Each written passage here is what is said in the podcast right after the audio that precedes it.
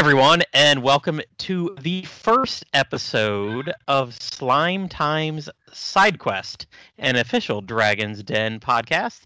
This is Platy M3. And this is Zachary, aka Yangus, the legendary bandit. Uh, you might have noticed the opening and the title of this episode is a bit different. Uh, there's a bunch of us here at the Dragon's Den, mainly a bunch of former Slime Time guests. Um, we were all talking recently and decided we needed to get together more frequently and talk about some other games, TV shows, any other topics um, other than Dragon Quest II. Uh, if you are a member of the Den and look at our forums, what are you doing? What RPGs are you playing? Game Boy Color, Vita, Switch RPGs, all, all those topics.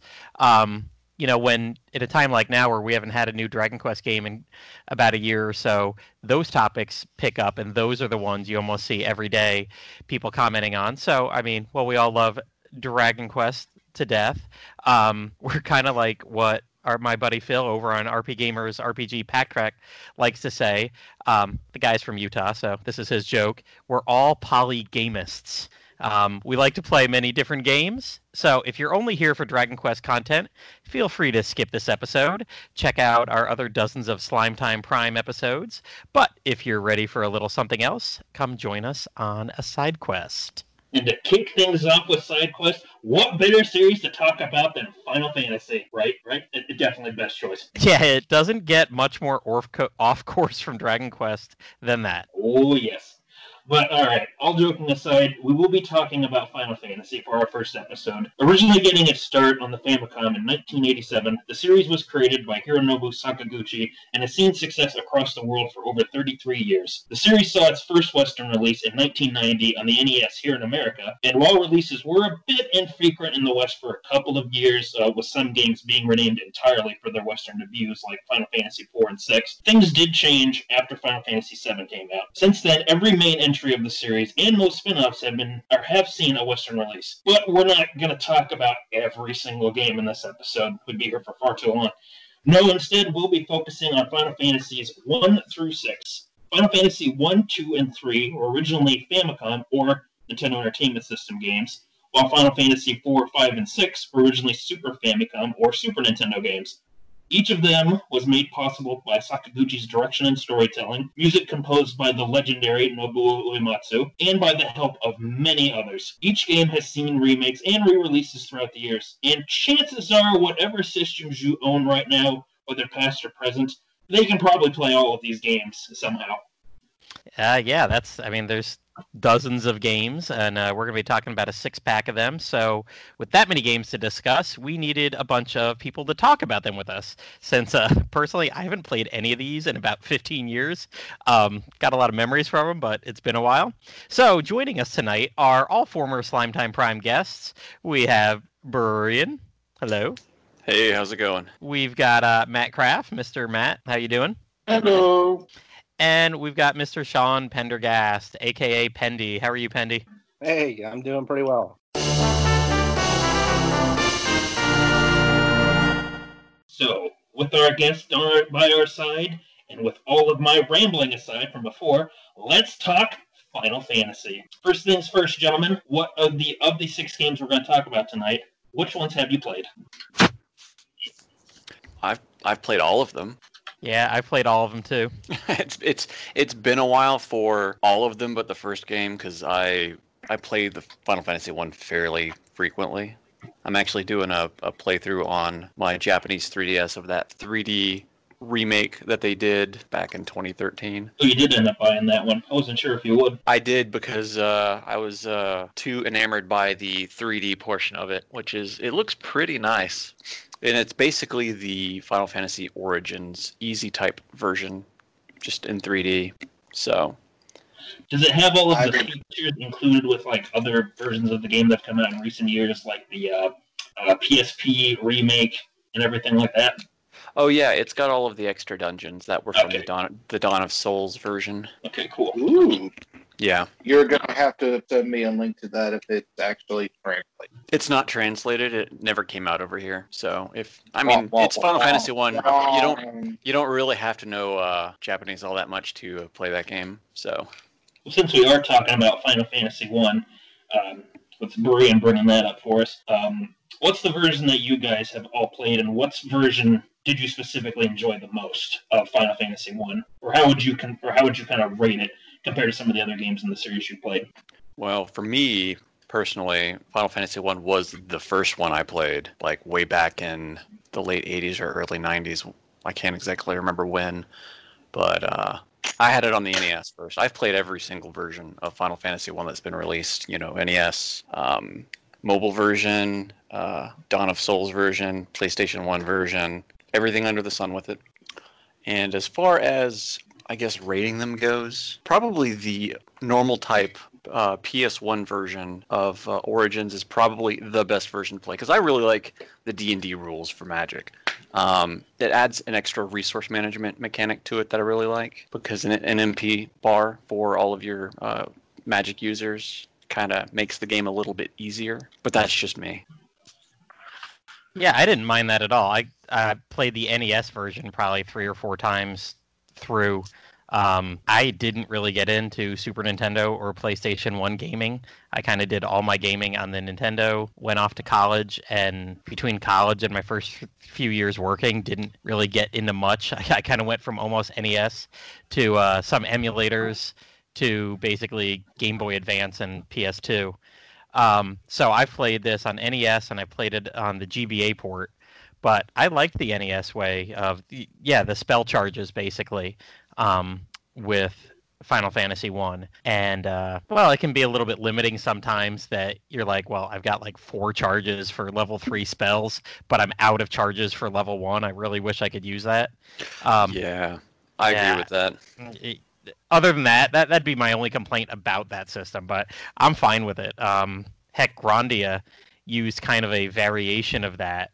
Um, the first Grandia, you had three separate MP pools for your like three levels of magic. So they, they kind of blended the MP with the different levels charge wise. I don't think I ever realized that with Grandia 1. It's true, they do have separate ones. I didn't think about that.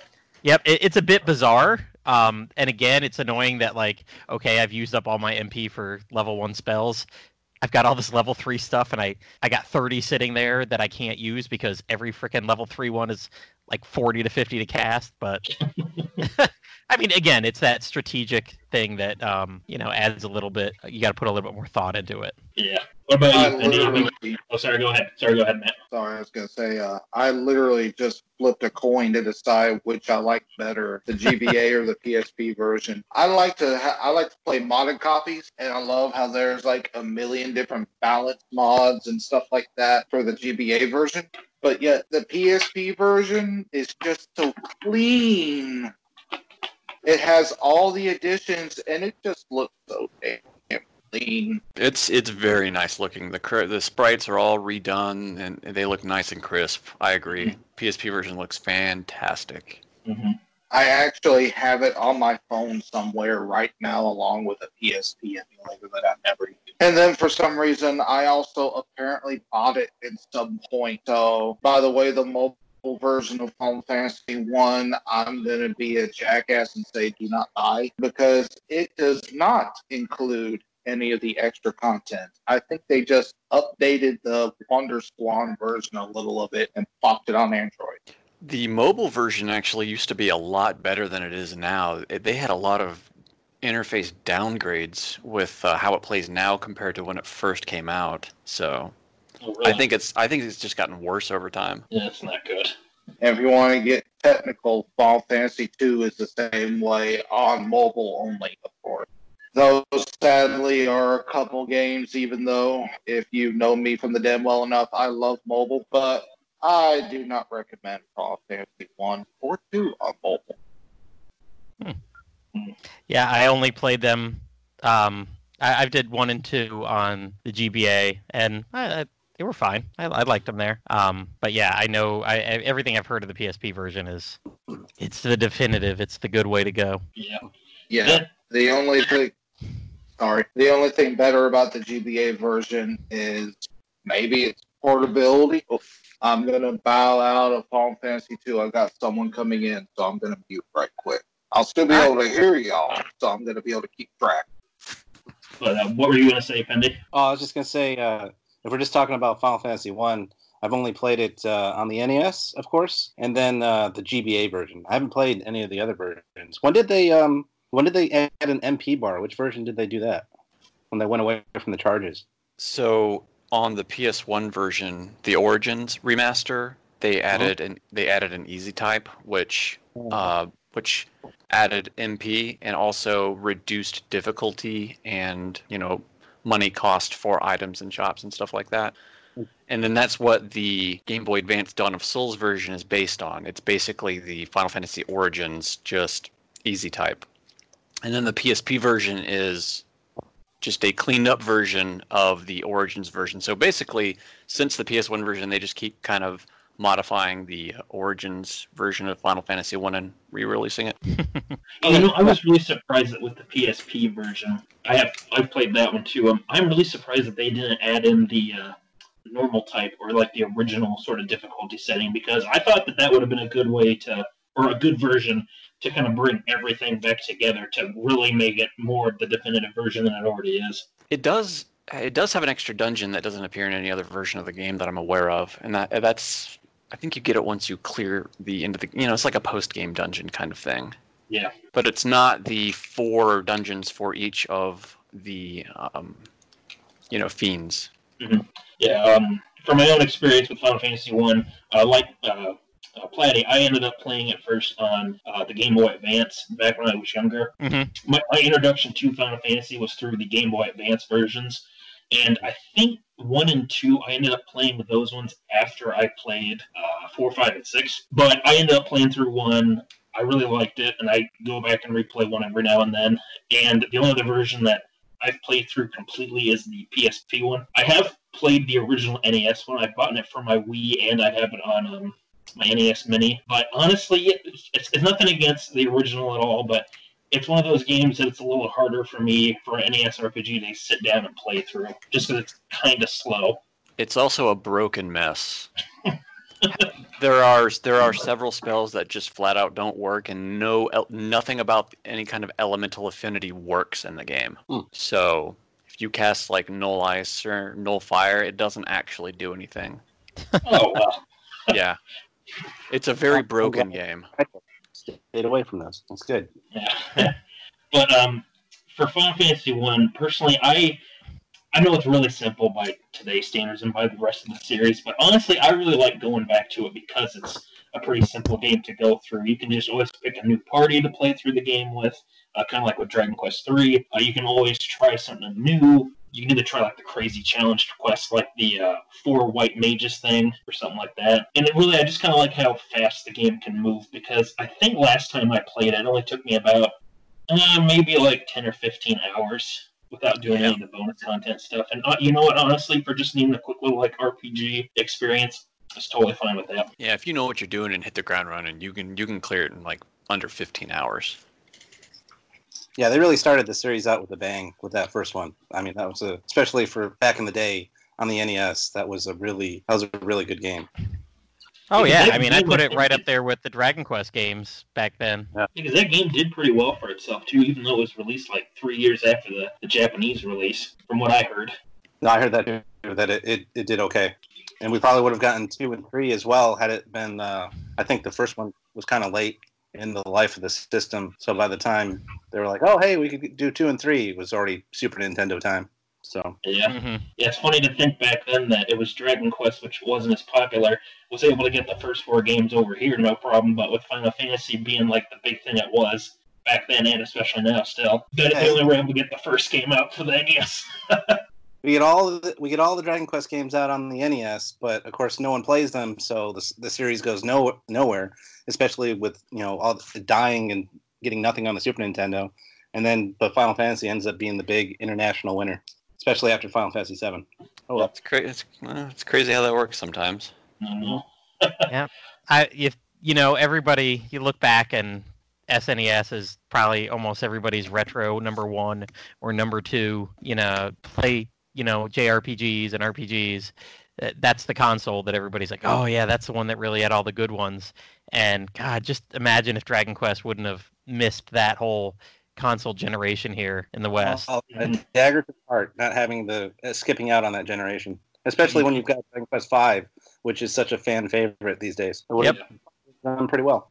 Yeah, but I mean, six it- would have been a really big hit too. I could imagine. I could see that if that game came out back then, uh, like during the Super Nintendo days, like people, maybe it would have been a bit more of a cult following sort of RPG. But I could see where people would really look at that today and be like, "Man, that was a really ambitious experience for back then." You know, it did all these crazy things that you hadn't seen from an RPG with multiple worlds and all like this extensive class system and all that stuff. I mean, the graphics were pretty good for that too. Yeah, because like people don't associate necessarily associate Dragon Quest with graphics all the time. I know Dragon Quest Eleven has, has helped to, and eight actually has helped to dis- disillusion that. But like back in the day, like six was like one of the best looking Super Nintendo games out there, and same Mhm. thing with four for the NES. So Mm-hmm. Mhm. But um, So- yeah. One of my- the fin- oh, sorry. Go ahead. I was gonna say one of my favorite parts in uh, Final Fantasy One, of course, is finding uh, what is it, the tombstone with Erdrick on it. Oh yes, Yeah, yeah. I think they changed it to Link in every other version. it is. Yeah, Yeah. And it's so Yep. funny because it's still that in the PSP one as well. It's still Here Lies Link. yeah. I think on every subsequent one, you know, they didn't want to give props to uh, another company at that point afterwards. No. it's just so funny just to see him on there. It's like, hey, look, he's on a look. There's Zelda on the Sony console. I mean, I, I mean, I get why they changed it to Link since you're in an elf village, Yeah, Mm-hmm. Yep. but yeah, it kind of works too if you think about uh, the Kokiri from Ocarina of Time and how they were the forest people and the elves live in the middle of that forest. So there you go. I loved the original name for it in on the NES version because it was just called Elfland before they got fancy on every retranslation and call it Elfheim. That's funny. That's pretty funny actually. Add a little bit more flavor instead of just description, like Oh, yeah. Fire One, Fire Two, Fire Three. Nothing wrong with that. No, no. It's this. Look in the spell books. To learn Fire three, please see page two. To learn Fire two, please see page one. To learn Fire one, go to the back of the book. I've actually got the Final Fantasy One manual sitting here in front of me. The original NES one. Yeah, I've got the maps too because I've been playing it on the the, the PS1 recently as well. I'm actually playing two versions of it at the same time. You're the It perfect. just so one happens. It just so happens that the, that you wanted to talk about it while I was doing that. Well timed, well timed. Yeah, I mean, I really don't remember much more about it. I loved the job system. I loved halfway through you powered up your job system. Um, I do remember the four character limit for names. Kinda like a Yes. lot, like a lot of the Dragon Quest ones. Man, I, I always had my buddy Dave. I had me, Matt, and yeah, I can't even remember what I used to name the other people. Oh, I always named my I always named my black mage since I was played it when I was real young. He was just dark. dark. Yeah, I know the one thing that with um, I don't know how it was in the original NES version or like the PS1 version, but the one thing that always kills me, and I see why people complain about this with Dragon Quest IV, is that in when you get to the dwarfs, like in their caves and stuff, they have such a terribly thick Scottish accent. It's so hard to read. It's terrible. Oh, I don't know if it's like that in the older ones or not, but man, I always have a heck of a time reading their dialogue. oh, in in the NES version, they just spoke simple English, and I think they said like "rally ho" or something like that. Okay. Yeah, there were no accents in this game at all whatsoever. Oh, maybe maybe except the the pirate that you that you uh, beat him up and take his ship from. He talks like a pirate. Yarr. Oh yeah, because you fight him pretty early on, don't you? Because you have to. Is do you have to help Matoya the witch before or after you you help the pirate, or you, before you beat the pirate? Excuse me. Uh, That's before, right? yeah, that's before. Okay. Yeah. All right. Yeah. Well, really, it's kind of in the middle of more or less. Okay. Because you have to go and get the crystal from the marsh or the crown from the marsh cave to get the crystal from Astos to wake up the elf prince and all that noise. Yeah, you know, that does, it does sound very awfully D and D when you describe it like that. Like you gotta go on your quest and go here to get this and this to that. that. More, more or less.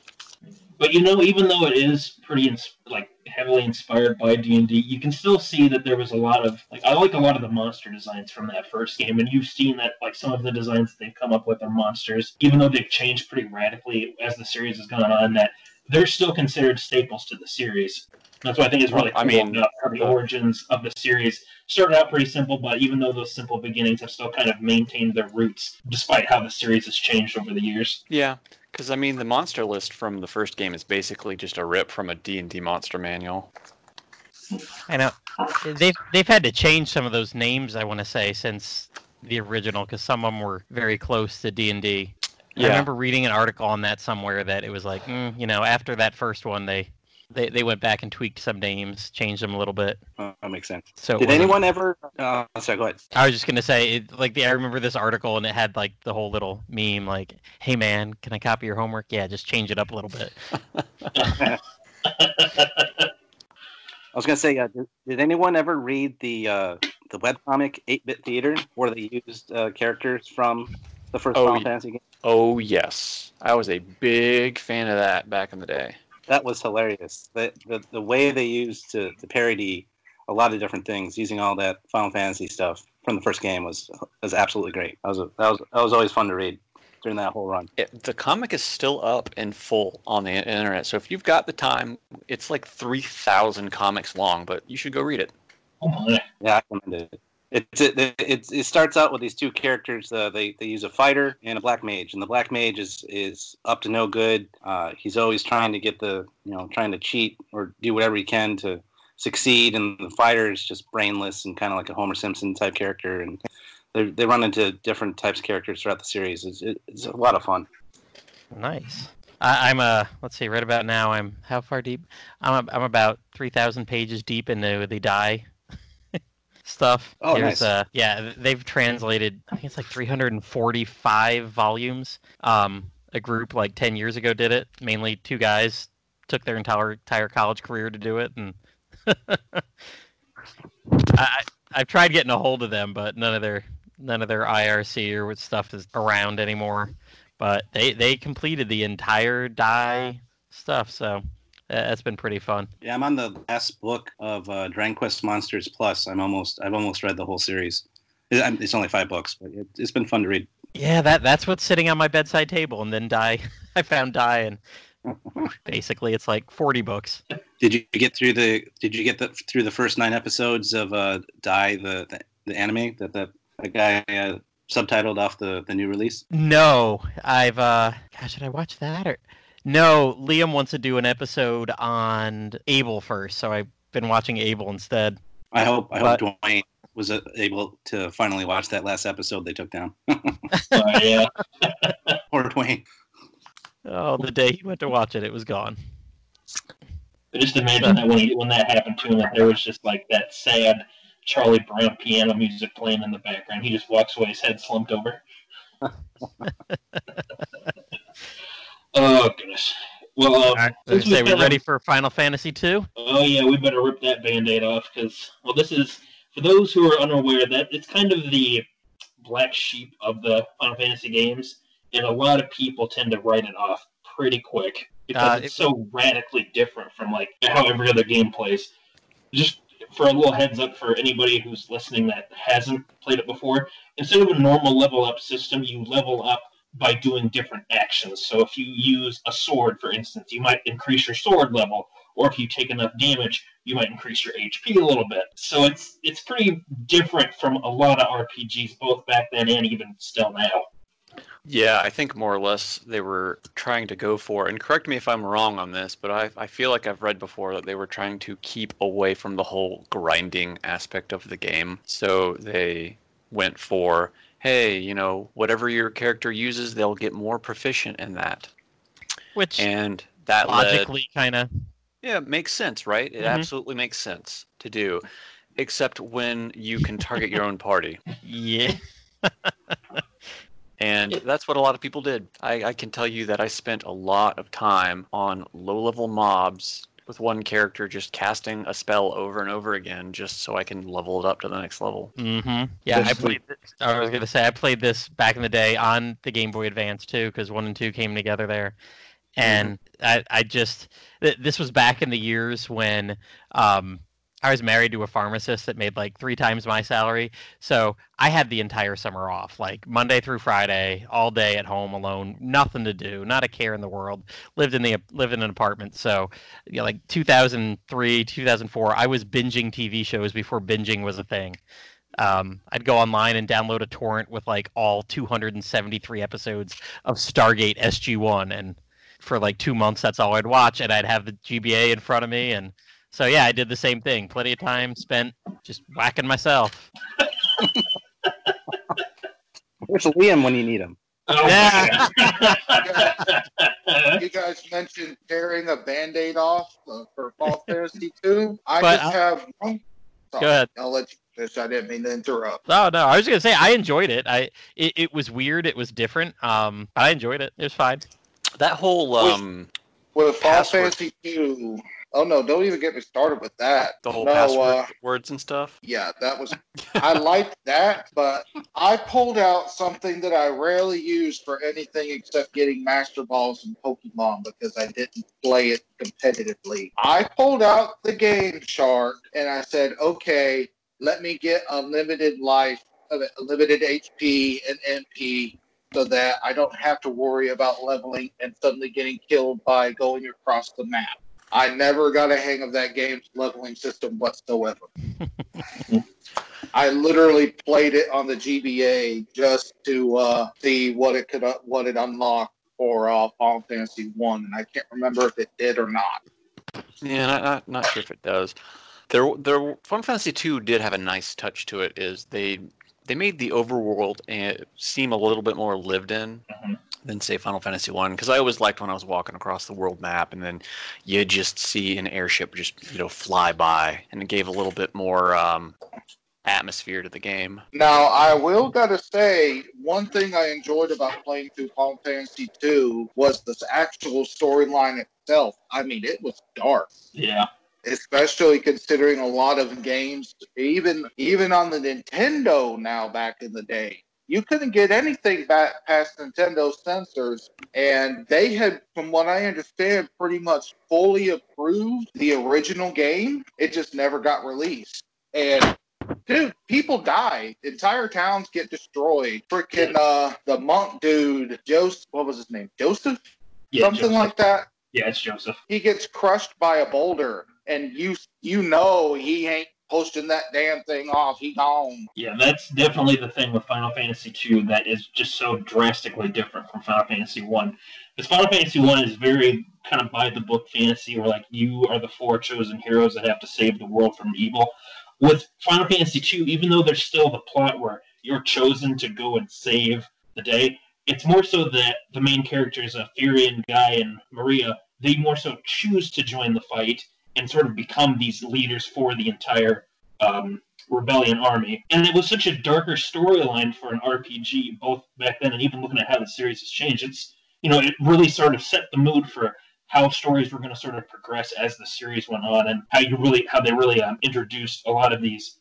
Uh, heavier plot lines and how character and how like how characters who join the party even if only for a little while how they can still have a real impact on the player and really catch you off guard if something does end up happening to them and it's really impressive that they were able to get a story like that not only to work as well as it did both on the original hardware it was for, but that even when it's reshown today like remakes and stuff, that it still you know can leave a bit of an impact on you when you see that stuff happen.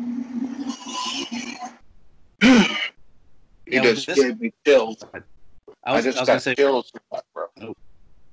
You're gonna say something, Pendy, or who's gonna Yeah. say something there? sorry. Uh, So uh, I was just gonna say with this one, I uh, when I was in college, I played a little bit of the fan translation for the Famicom version, but never really did much with it. Uh, I think it was because of the, the weird level up system, that which is not really a level up system. But then I ended up playing through the whole thing on the uh, Game Boy Advanced. And while I did get through the whole game, yeah, I just was not. I didn't like that whole way of how you powered up all your characters. That was just not, I, not one of my favorites to be sure. Not because of the way that that system is built. Just never liked it. Yeah, the gameplay system of two is definitely, you know, it is real hit and miss with people. I remember um, like first experience with it was on the Game Boy Advance version. Uh, again, with like how Final Fantasy One was my first experience with that, and uh, what I really liked about it, the game, even though it was a little difficult to, at some points, especially, I did kind of like how different the leveling up system is. I wouldn't say it's my favorite. I, I wouldn't want to see that kind of thing in every single game, but I'm glad that uh, you know I did play through it. But honestly, when playing through it, I found it was actually better to kind of go against what some of the characters wanted you to try and, or what the game kind of wanted you to do with some characters. Like, I know Maria, she starts off in the back row and with the bow. Honestly, you're better off putting Maria in the front row, giving her like a sword and some other weapon or something, and just let her go to town and level up that way. Because she ends up getting a lot better with a bow or with a like a sword or a spear versus with her just plain old bow. That's what I did with her. I put her on the front lines with a, like an axe, I think. And um, what I like about uh, the Game Boy Advance version, and I believe the PSP version does this as well. Someone correct me if I'm wrong, but uh, with the new content that they added for uh, that remake, you could actually, uh, if you made progress with four of the characters who perished throughout the game, uh, uh, Minwu, uh, who's the white mage, uh, you have Joseph, who's the monk that Matt or that Matt mentioned before. You have Ricard, the dragoon that shows up kind of later in the game, and then there's I think Scott is the fourth character, if I remember right, who's the brother of Gordon, who's one of the main characters, if It I'm remembering not. correctly. But um, anyway, all the progress that you make with those temporary characters, even though they perish in the main game, in the post game con or well, yeah, I guess this kind of post game content with the um, Dawn of Souls um, extra content you can play through. All that progress you made with those characters is still carried over, and you can still use those characters. So it's not like your efforts were in vain for if you like level them up a lot, or if you decided that hey, I'm going to give this person, you know, make them focus more on these spells, and it's like, oh crap, no, I just lost that character. But it's like, haha, now in this part of the game, you can use that stuff no problem. Nice. Um, you know, we were talking about the leveling system, and I know uh, Matt, you and Zachary and I were chatting earlier today about, you know, at some point down the road we'll have to do a saga episode. Well, th- this is how saga came about. This was uh, was it Kawazu? Um, he did Final Fantasy two, and then after that they were like, "Oh, holy shit, we're not doing that kind of system again." So he went off and started making the saga games, which all, all have those you know different kind of leveling up and learning abilities kind of stuff. Um, you know, and we had tons of saga games now, and other games have kind of spiritually followed it. The uh, Legend of Legacy and Alliance Alive um, have kept it up, but I mean they're still pumping out saga games. I know you guys are playing the uh, saga game on your phones right now. But yeah, it, it all has its that whole series has its roots in Final Fantasy two. Yeah, I definitely would say that the Saga games have definitely improved on that system with how you level up characters and stuff and how skills are learned. Only thing I wish with Saga games is that it was a little easier to figure out how to like increase specific stats. Because unfortunately, it's not like Final Fantasy two where you just had to you know take damage enough times or you had to you know use attacks or magic enough times to increase like your wisdom or your strength or something like that. That's a little bit confusing. I'll admit in most of the Saga games that I've played, but I mean, for the most part, it, Saga games really feel like what the system could really become once it sort of veered off and was doing its own thing. Mm-hmm. I don't think that there is any way to guess on what stats are going to increase in a, in a saga game. There, there is. I played through Ro- Romancing Saga 2 recently, and no matter that, let, let me tell you, that was very frustrating, especially when you're trying to do something very specific, and you know you can get one shot, no problem, but you can fight in 20 fights and your strength won't go up, but you get all these points in your intelligence. Yeah. It's horrible.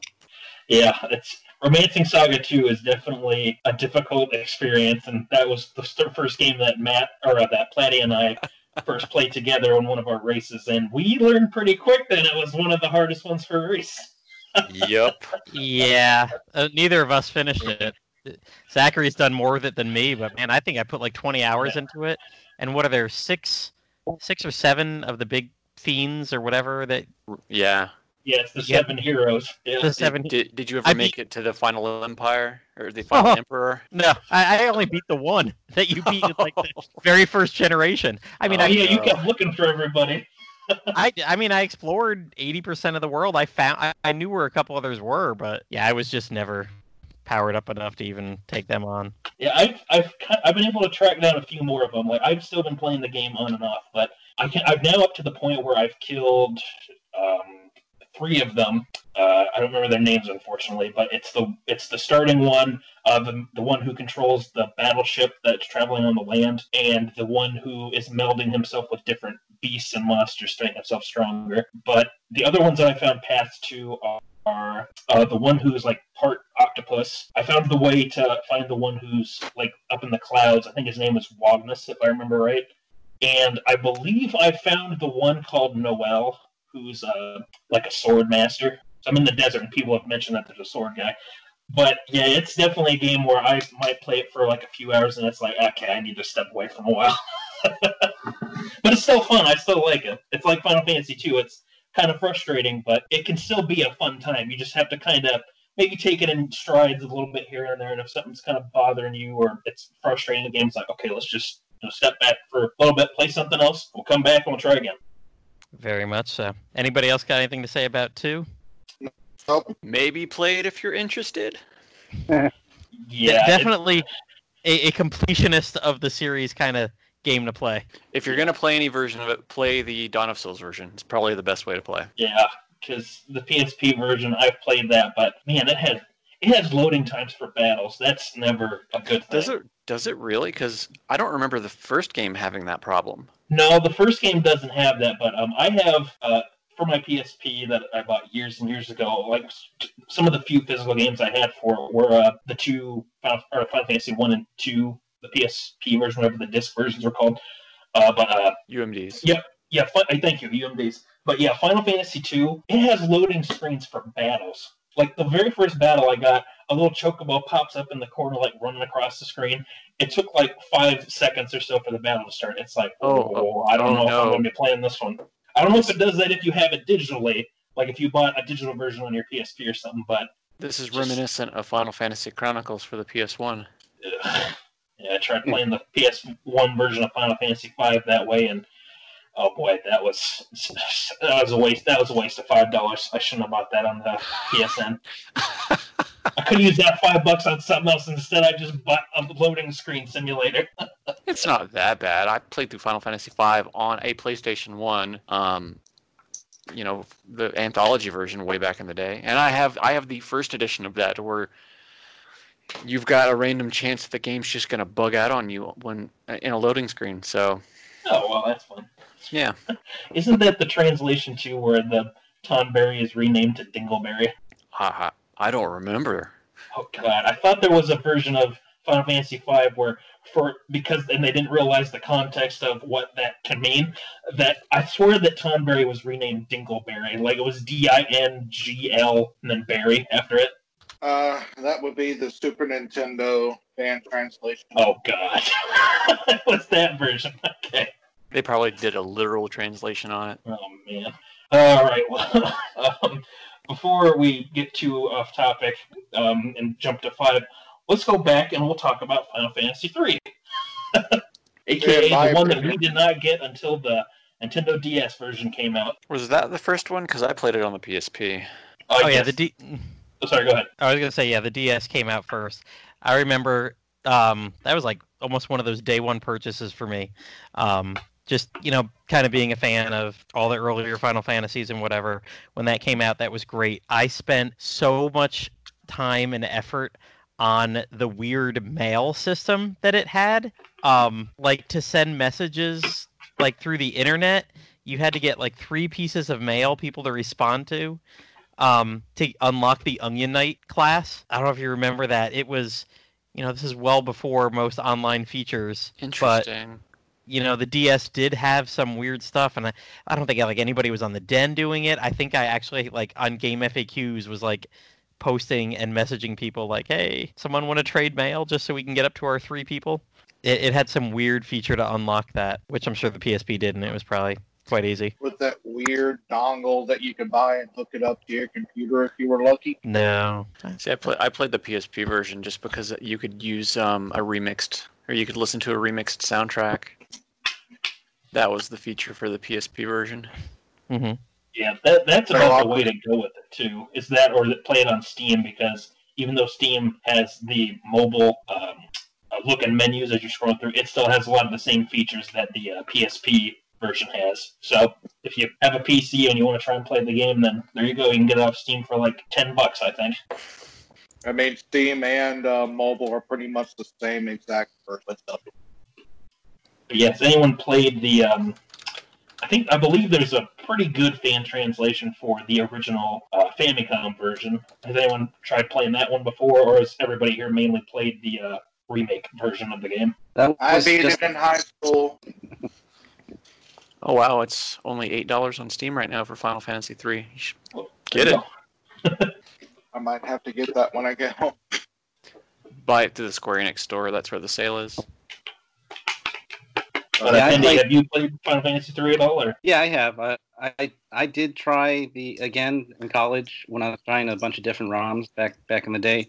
Um, I tried the fan translation for that that you were just asking about for the Famicom, but I never really got much of it. It wasn't until we got it for the DS, uh, the three 3D version, that I did play through the whole game uh, when that came out, and it was pretty good. Like uh, I liked the the class system that it introduced, and it was uh, it was interesting. I, I remember there was the one part in that game that frustrated me was I think there was one part where you you you couldn't really win against the boss or get through the dungeon unless you like changed all your characters to dragoons or something like that. I'm kind of vague on it, but like besides that, because um, I had I had fun with it and it was it was pretty good. Yeah, I, th- I I also played the fan translation. Well, I should say up to the first dungeon on the NES fan translation, like 20 years ago, I think. But um, I wasn't very good at it, so I didn't get get too terribly far. What I always liked about the, and this can go for other systems that you can do through emulators, especially with the job system, is fast forward. I don't remember, I can't remember specifically if they had ma- a mastery system in the NES version, but, uh, oh Lord, the DS version. I could not emulate it at all.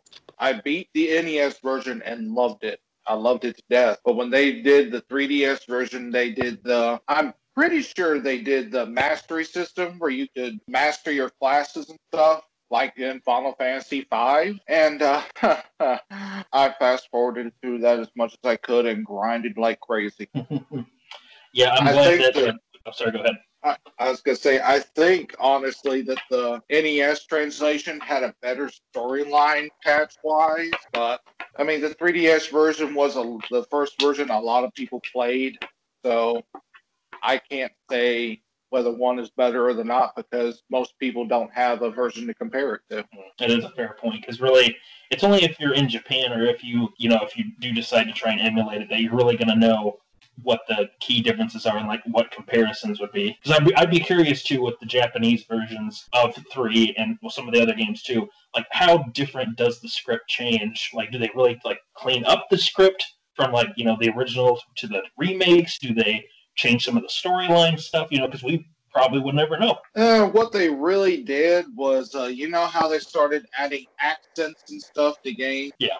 After, like, I guess the first Dragon Quest remake? I can't remember when they really started doing it, but uh, Final Fantasy III got that hard. Like, it was crazy, if I remember right. I, it's one of those games where I actually only played through both copies once and never really touched it again because I haven't had a chance to hmm. like if I play it again, I want to play it on a TV. So I'm gonna have to be perfectly honest. I have an Amazon Fire Stick in my drawer at home since I don't really use it that much because I have a smart TV. I keep. I mean, I have it on my watch list for Amazon for whenever Square Enix does a sale again, so I can play it on. Yeah, Final Fantasy three. My first experience with that one was, uh, like a lot of you guys, was the DS version.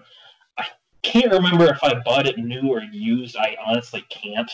I think it was used, but um, it was. I think I played it after I played one of the other uh, 3D remakes that had come out, or at the time, or just I played it after I played some of the other ones because three was one of the few ones I hadn't played from the earlier games, and uh, I think it was actually the last one of these first six games that I played. But I didn't actually beat it until I played it on my uh, on my Vita because on the Vita you can download the PSP version of the game, and uh, I played through in there. I think like two years ago or something like that, if I remember right. And I ended up getting super addicted to it after a while. I think I mentioned it to Platty a few times, like when I got certain classes unlocked and like when I was doing my grinding and stuff. So I mm-hmm. remember at the end of the game, like for the most part, that game is pretty well balanced. That you don't have to really grind job classes a whole awful lot.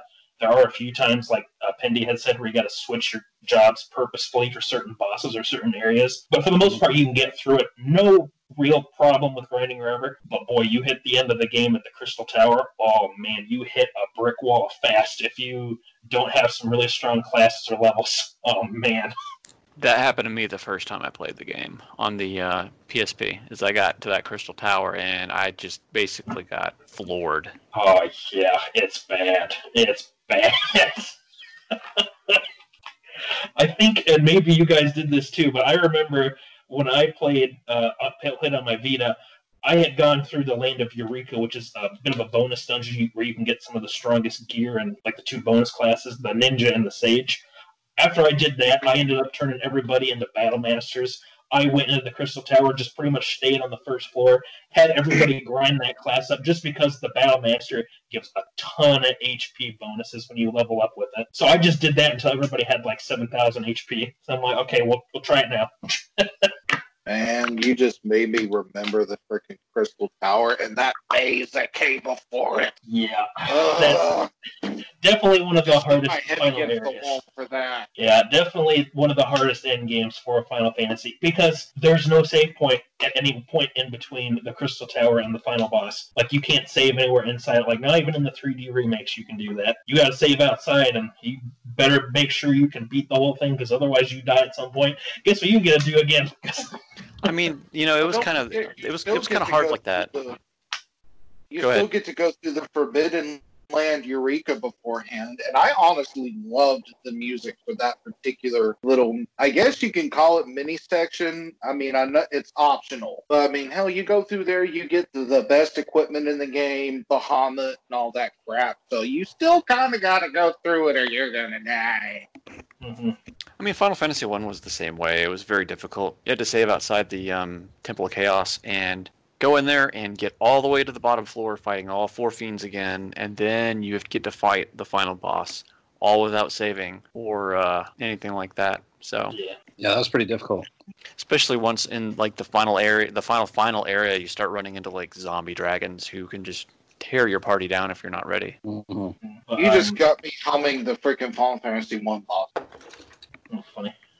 but um, what I liked with Final Fantasy three was that you know I do like the job class system a lot. How that really changed that. Not really big fan of like how if you change jobs, that you have to like re-strengthen the job class back up like after like two, three, four battles, whatever the case might be. But I thought it was a really good idea, like how they changed up the job class system and. Especially with like the 3D remakes, because I like one class that I never had touched in some of the other games was the Geomancer class, boy, that class can actually get really strong if you stick with it for a while. Like when I played on my Vita, one of my characters, I believe the girl uh, Refia, I kept her as the Geomancer for pretty much the whole game. She was getting so strong by the end. She could use that one uh, Shadow Flare spell and do like six thousand damage to enemies for like no MP whatsoever. It was crazy. And that's what I think is really impressive about that job class system too for that game. That even though it's pretty simple by some of the other game standards and like how later games like five really further pushed it, I think it's still really cool how they were able to get or pull off a lot with that system, both in the original and with the remake. that they were able to get, um, you know, you were able to get your money's worth out of investing a job class for a while. I forget when you change jobs in Final Fantasy three. Do you, do you have a stat block change, or does do you carry everything over? Um, I don't know hundred percent for sure. I think whatever stats you gain from being in a job class, you stick with because I remember like uh, when I did all my Battle Master grinding at the end of the game, like when everybody got up to seven thousand HP, like when I switched into other classes, whether it was a mage class or a physical fighter class or just sort of a support class, they still kept that relative same amount of HP. Like everybody stayed over seven thousand. I gotcha. So I think I want to say yes that it carries over, but there might be a few things that change just like a teeny bit depending on what class you're in. You know, better Yeah, that, support. that makes sense. I, I imagine I imagine more. It's been so long since I've played it. I can barely remember anything about it. Yeah, that's sort of the thing with three. I think is it does have a lot. I think kind of like one and two, or especially like two, it does have some pretty cool moments to it. But some of the characters and some of the um, events and cutscenes don't unfortunately leave as much of an impact. But having said that, I do think that three has some pretty cool characters and some cool ideas for like um, what are their names? Uh, Doga and Une, I believe they are. They're two of the three students of a character called Noah that you hear about, and how they were given gifts and how the third student was uh, Xande, who you believe is the big bad for the game, and how his gift was something that kind of made him go crazy, and he didn't like it, so he basically turned against the world for it. I think his gift was the gift of humanity, I believe, whereas the other two got like these, uh, like Une is the protector of dreams, and Doga is like the protector of magic. So they got to keep their are, uh, they got to stay alive forever, and meanwhile, their fellow student Xande was basically going to be killed off at some point and die of natural causes. But um, You know, it, it's sorry, really kind of sorry. I was going to say it just really makes you think for a minute. Uh, since this is kind of since we already discussed spoilers, uh, I'm not going to try and derail it that much. But has anyone rem- had, has everyone watched the new uh, Dragon Ball Z Broly? I've seen Yes. it, yeah. Yeah, I've seen it. Okay, uh, well, Frieza, instead of wanting to wish for immortality, obviously, if you remember watching it, decides he wanted to wish on the Dragon Balls, which was the whole point of the movie, technically, to grow a little taller. And when he asked, why not wish to be immortal? And Frieza said flat out, while he was in hell, he realized that being in being immortal would ultimately ultimately be fruitless and uh, what's the term fruitless and uh there's another word uh it's i'm gonna have to there's another word that you can use for it but uh, intolerable it would just be endless misery after a point Mm. and if you really think about it that is Xande's true downfall he does not realize that immortality like he originally wanted it would have gotten old real quick And that was a that was actually a funny joke. it really was. But uh, it just makes you kind of wonder, like, damn, why? Well, you know, and I'm not going to get into the spiritual standpoints of it. My point is, why would anyone really want to be immortal? And Xande is no exception. I mean, hell, Doga and Une die and they're happy. hmm Yeah, because they choose to help you get stronger, and they choose to let themselves be killed off. Because, and that's the thing I like about three two is that even though I don't think its story is quite as strong as some of the other ones, like it does have characters that when you run across them and you meet them and you get your interactions with them, that you still, you know, you know, you kind of get a little attached to him. So when stuff happens to him, it's like, oh, well, that's that's that's too bad. Like one character that I like, even though she's only in the game for like not even an hour or so, is uh, the priestess Aria you meet when you uh, travel off of the floating continent in the game. Because when the game starts off, your characters all begin on this what they believe is the world, but it turns out that the first world map essentially is only just a teeny little portion of the actual giant world as a whole. And when they go off of the floating continent and go to uh, the real world below, they end up meeting one of the few survivors who's essentially not lost in like this sort of strange darkness fog that's surrounding the planet. And she's a priestess that you help out. And even though, like in the remake especially, she forms a bit of an attachment with one of the main characters, Luneth, who's sort of your starting protagonist character. And even though she's only in the game for really only about maybe 30, 40 minutes or so, you know, she has a nice little melody for her uh, theme song. It's used a lot in other Final Fantasy games, like in the Theater within Final Fantasy games, as one of the music tracks for uh, the little uh, video version of a song you can play to see events from the game. And she does leave an impact because she has to make that, or she takes the sacrifice to save the heroes from dying from the attack of a monster, and it's because of that that they're able to restore the rest of the world back to the light and you know essentially continue on their quest. So it's kind of like with the Une and Doga thing, where even though you might not know them for the longest time, like their actions still help further impact the heroes and make a change for the rest of the world as a whole. As the story, uh, you know, as far as the story goes. Uh, let, while you're talking about the story, there's one thing that get kind of omitted from the remake. In the original, the four characters, the the Onion Knight, if you would, they're all brothers related like blood brothers and they were rescued by by the Final Fantasy III Sid on his airship from the original overworld. As a matter of fact, Sid is from the overworld. And I in the remake, I think that they just all happen to be orphans that he brought up from the overworld. I don't think that they ever really expanded on that. I thought What one I of them always- was the was the daughter of a king or something. No, he, she No, was the uh, daughter of a blacksmith, I think. Yeah. No, she no, she was his heir. Like all four of the all four of the characters really were picked up by Sid and dropped off at various points around the world. Well, the floating continent. I think it's something like like Sid was taking different people from the like going back and forth between like the overworld and the floating continent, and something happened along the way that he ended up with these four uh, orphan kids, which are uh, Luneth, uh, Arc, Refia, and Ignis, I believe are their names in the remake. And he kind of just like Matt said, he just kind of takes them off to different places and ends up finding families for them to raise them, and then Sid goes off back to you know doing what he was doing before before the world got covered in that darkness.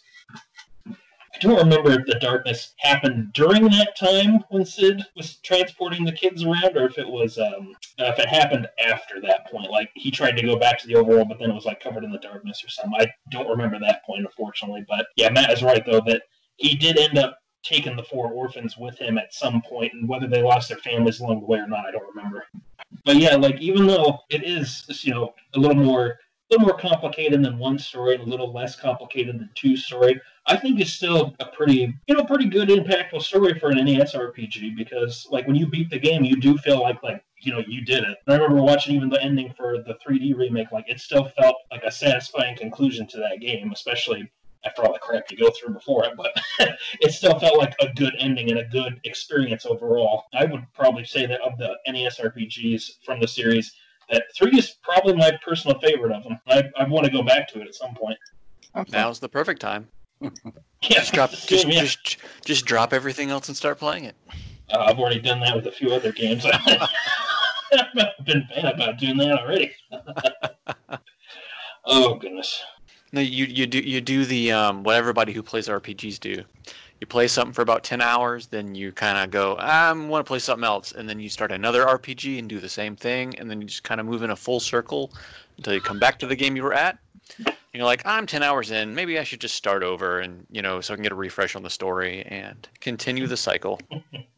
No, I can beat you on that cycle, unfortunately. Thanks to digital releases and most consoles where you can buy a game for sometimes as low as 19 cents. You buy I mean, you see a game you like, you buy it, you play it for about maybe, like you said, maybe five, ten hours. Like, okay, this is nice. Ooh, there's something else on sale. Let me get that.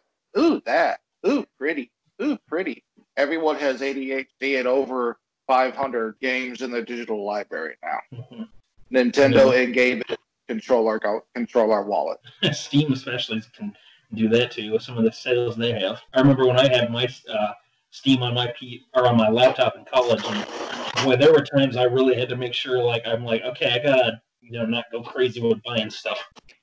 What about storage back in the day? Well, actually, no. What about storage now? Aren't some PC games and even like PS4 and up like almost a terabyte in size or some crap? Or is it just like 90 to 100 gigs? Sorry, I'm behind on that curve. I have a high capacity card in my Switch, but I have like 150 games on my spread. Don't tell anybody. Oh goodness.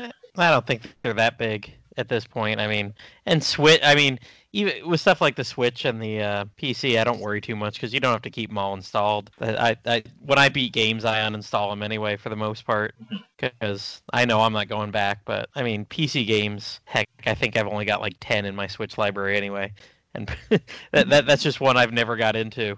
And uh, probably eight of those are review codes I got from RPGamer. Um, played them, reviewed them, uninstalled them, whatever.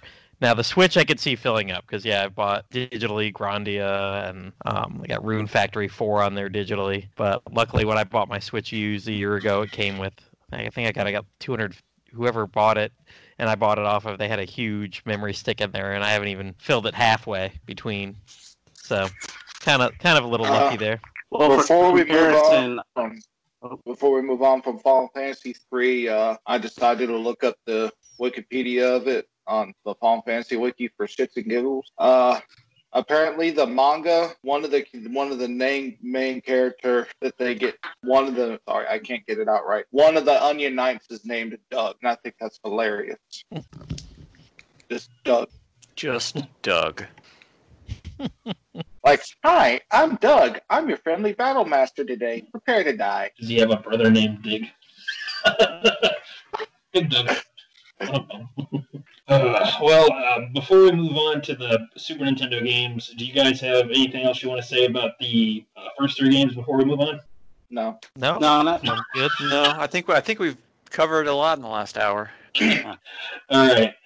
Well, with that, with uh, that said, then with that covering that, now we move on to one of my personal favorite uh, games, both from Final Fantasy and just in general, Final Fantasy IV. This is definitely one of the big ones for a lot of people. S- Who's, who's gonna say it? Who's gonna say the line? You spoony bard! I have a line better than that, but uh, I can wait.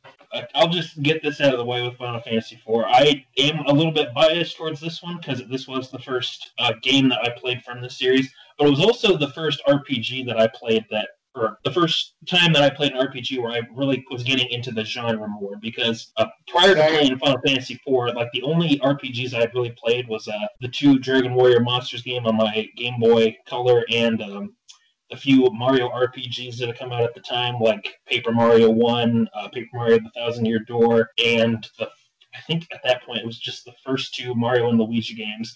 So my RPG experience was a little bit more limited, but I, when I played Final Fantasy IV, it really kind of opened my eyes to what an RPG can be like, and sort of you know gave me more of an experience to like try out different RPGs and the like, and seeing like what a story can or how a story can be told effectively in a game like this, and how the characters can really leave an impact on you and how the, music and the world and everything can tie in together. So I'll, I'll just be honest, I really think that Final Fantasy IV is a fantastic game. I know you know, by today's standards, it's seen as a little cliche in a few things, but even when I first played it on the Game Boy Advance, I thought it was just a really great time. And I still love going back to that game all the time.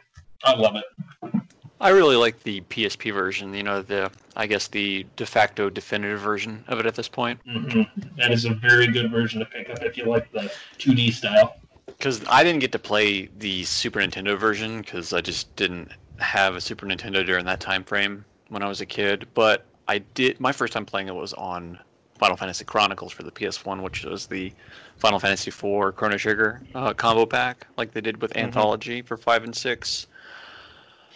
And I think it had load times on it, which kind of threw me for a loop because it, al- it always would take a couple of seconds to load between battles and menus and stuff like that. So my memory might be a little uh, fuzzy on that since it's been again 20 years since I've played that version. for that version. Did they was that uh, based off the Easy Type that we got for Super Nintendo, or is that based off the original, or did they have an option for both? I I know that the script is the Ted Woolsey script from the Super Nintendo version, but I Hmm. can't remember on the difficulty if it was easy type or not. I, they might have given you the option for hard type. I believe Fendi it's based off of the actual like original Final Fantasy IV because I remember talking with a buddy of mine who back like back in high school who had played the PS1 version and he said like Cecil had access to darkness and Yang had access to all of his various skills like focus kick and uh, uh whatever Yang's third one is but it's not like um the US ver- or the easy type we got for the Super Nintendo where you know they kind of butchered some of the abilities characters had oh yeah, so I- that was, that was go ahead. oh no I'm sorry you go Uh, I was just kidding. That that was the uh, the time where that kind of uh, pissed me off later when I, I found out about it. How like the Japanese were like, "Oh, these Americans, they can't play RPGs. They don't know, they don't know what the hell they're doing." So they gave us like the easy type for Final Fantasy IV, and they're like, "Yeah, let's get uh, Final Fantasy V. Nah, Mystic Quest. Have the paint by numbers RPG. Here you go." Like that was. I thought that was interesting.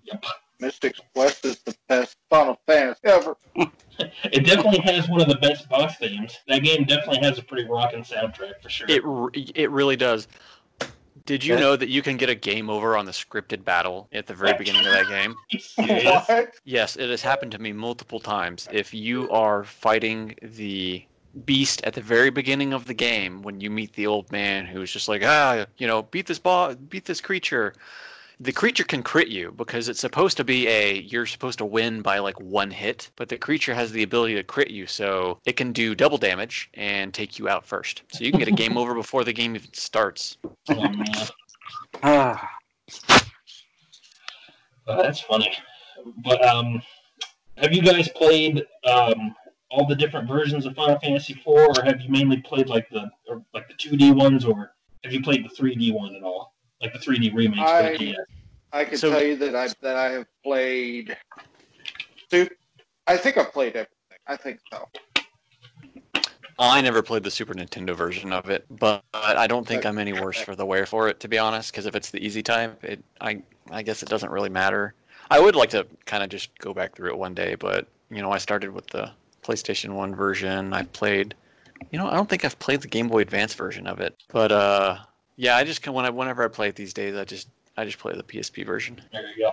yeah, I played the uh, the Super Nintendo version as a kid. Borrowed it from a neighbor friend that had it, and then I also played the uh, the 3D remake on the DS. And I guess some people kind of give that version crap for the way that it looks, but I thought it looked really cool. I like the way that they reimagined and updated all the graphics, so I, I thought it was fun. So those are the two versions I played. Oh yeah, And I'm right- right. the DS version. I forgot Yep, all about that. I'm that. right there with you, Pendy. Those are the two I've played. I've, I played the uh, SNES, although that was on an emulator at towards the end of college. Um, when I started realizing, like, oh yeah, I need to get back into RPGs. What have I missed in the past like eight years? um, and then yeah, I, I got the DS one, and I, I thought it was fine too. I, it, you know what? It- It was right there. The at Final Fantasy three and four. I, I don't mind that. It was fine. Final Fantasy D- 4 DS is a very different beast, though. It is. It's fun, Oh, but yeah. it's very different. I think I remember reading a interview with the director of the game way back in the day, and he's like, basically treat this like a not Final Fantasy IV, because while it's Final Fantasy IV, at the same time, it's not Final Fantasy IV.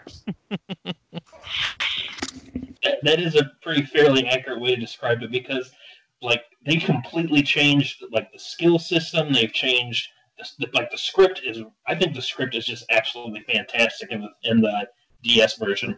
It's really good. I think it was only translated by one guy too, because I think what it was. I remember reading this years ago, but apparently what it was was originally Square was just going to reuse the script from the GBA version of the game. But this one guy who's a big fan of four, who worked at Square at the time, was like, "Oh, oh, you know, I'll retranslate the game," and he did it all by himself. I don't know how accurate that story is, but from my understanding, that guy redid the entire script. It took him a long time to do it, but he was pretty proud of the work that he put into it, and you, you can tell because there's a lot of really nice changes in the sto- in the, the writing of that game because um, like the GBA version, the, the script in that, and like the PSP version, it's not bad. It's it's you know it's a good script, but when you compare it to the G or the um the three the DS version of the game, its script is like night and day for like quality of how well it looks, how well it reads. That's nice, and it was also great to see how uh, much of an upgrade that they tried to do with that particular remake. Because uh, with a lot of with a lot of Dragon Quest remakes, uh, they're they're known for you know how how much they do to it. Like a lot of them, except for maybe like the Game Boy Color ones. But usually, if they put it on a modern system, they do like a major graphical uh, rehaul, and they add a lot of nice bonuses to it. But like, uh, at least as far as I knew at the time, like I had known Final Fantasy remakes to be something like what they did with the collection on the PlayStation. Like, uh, here's all, here's four, five, and six. We're not going to do much to it. We'll add some CGI scenes and a bestiary, and good luck, have fun with the loading times, and that was it. But uh, it was nice to see that they kind of built it from the ground up and did like a full-on remake of it, which is it was, it was nice to see that. hmm absolutely. Um, with four, I I own most versions of the game that have been officially released in the West. Like I do have a physical copy of Final Fantasy IV.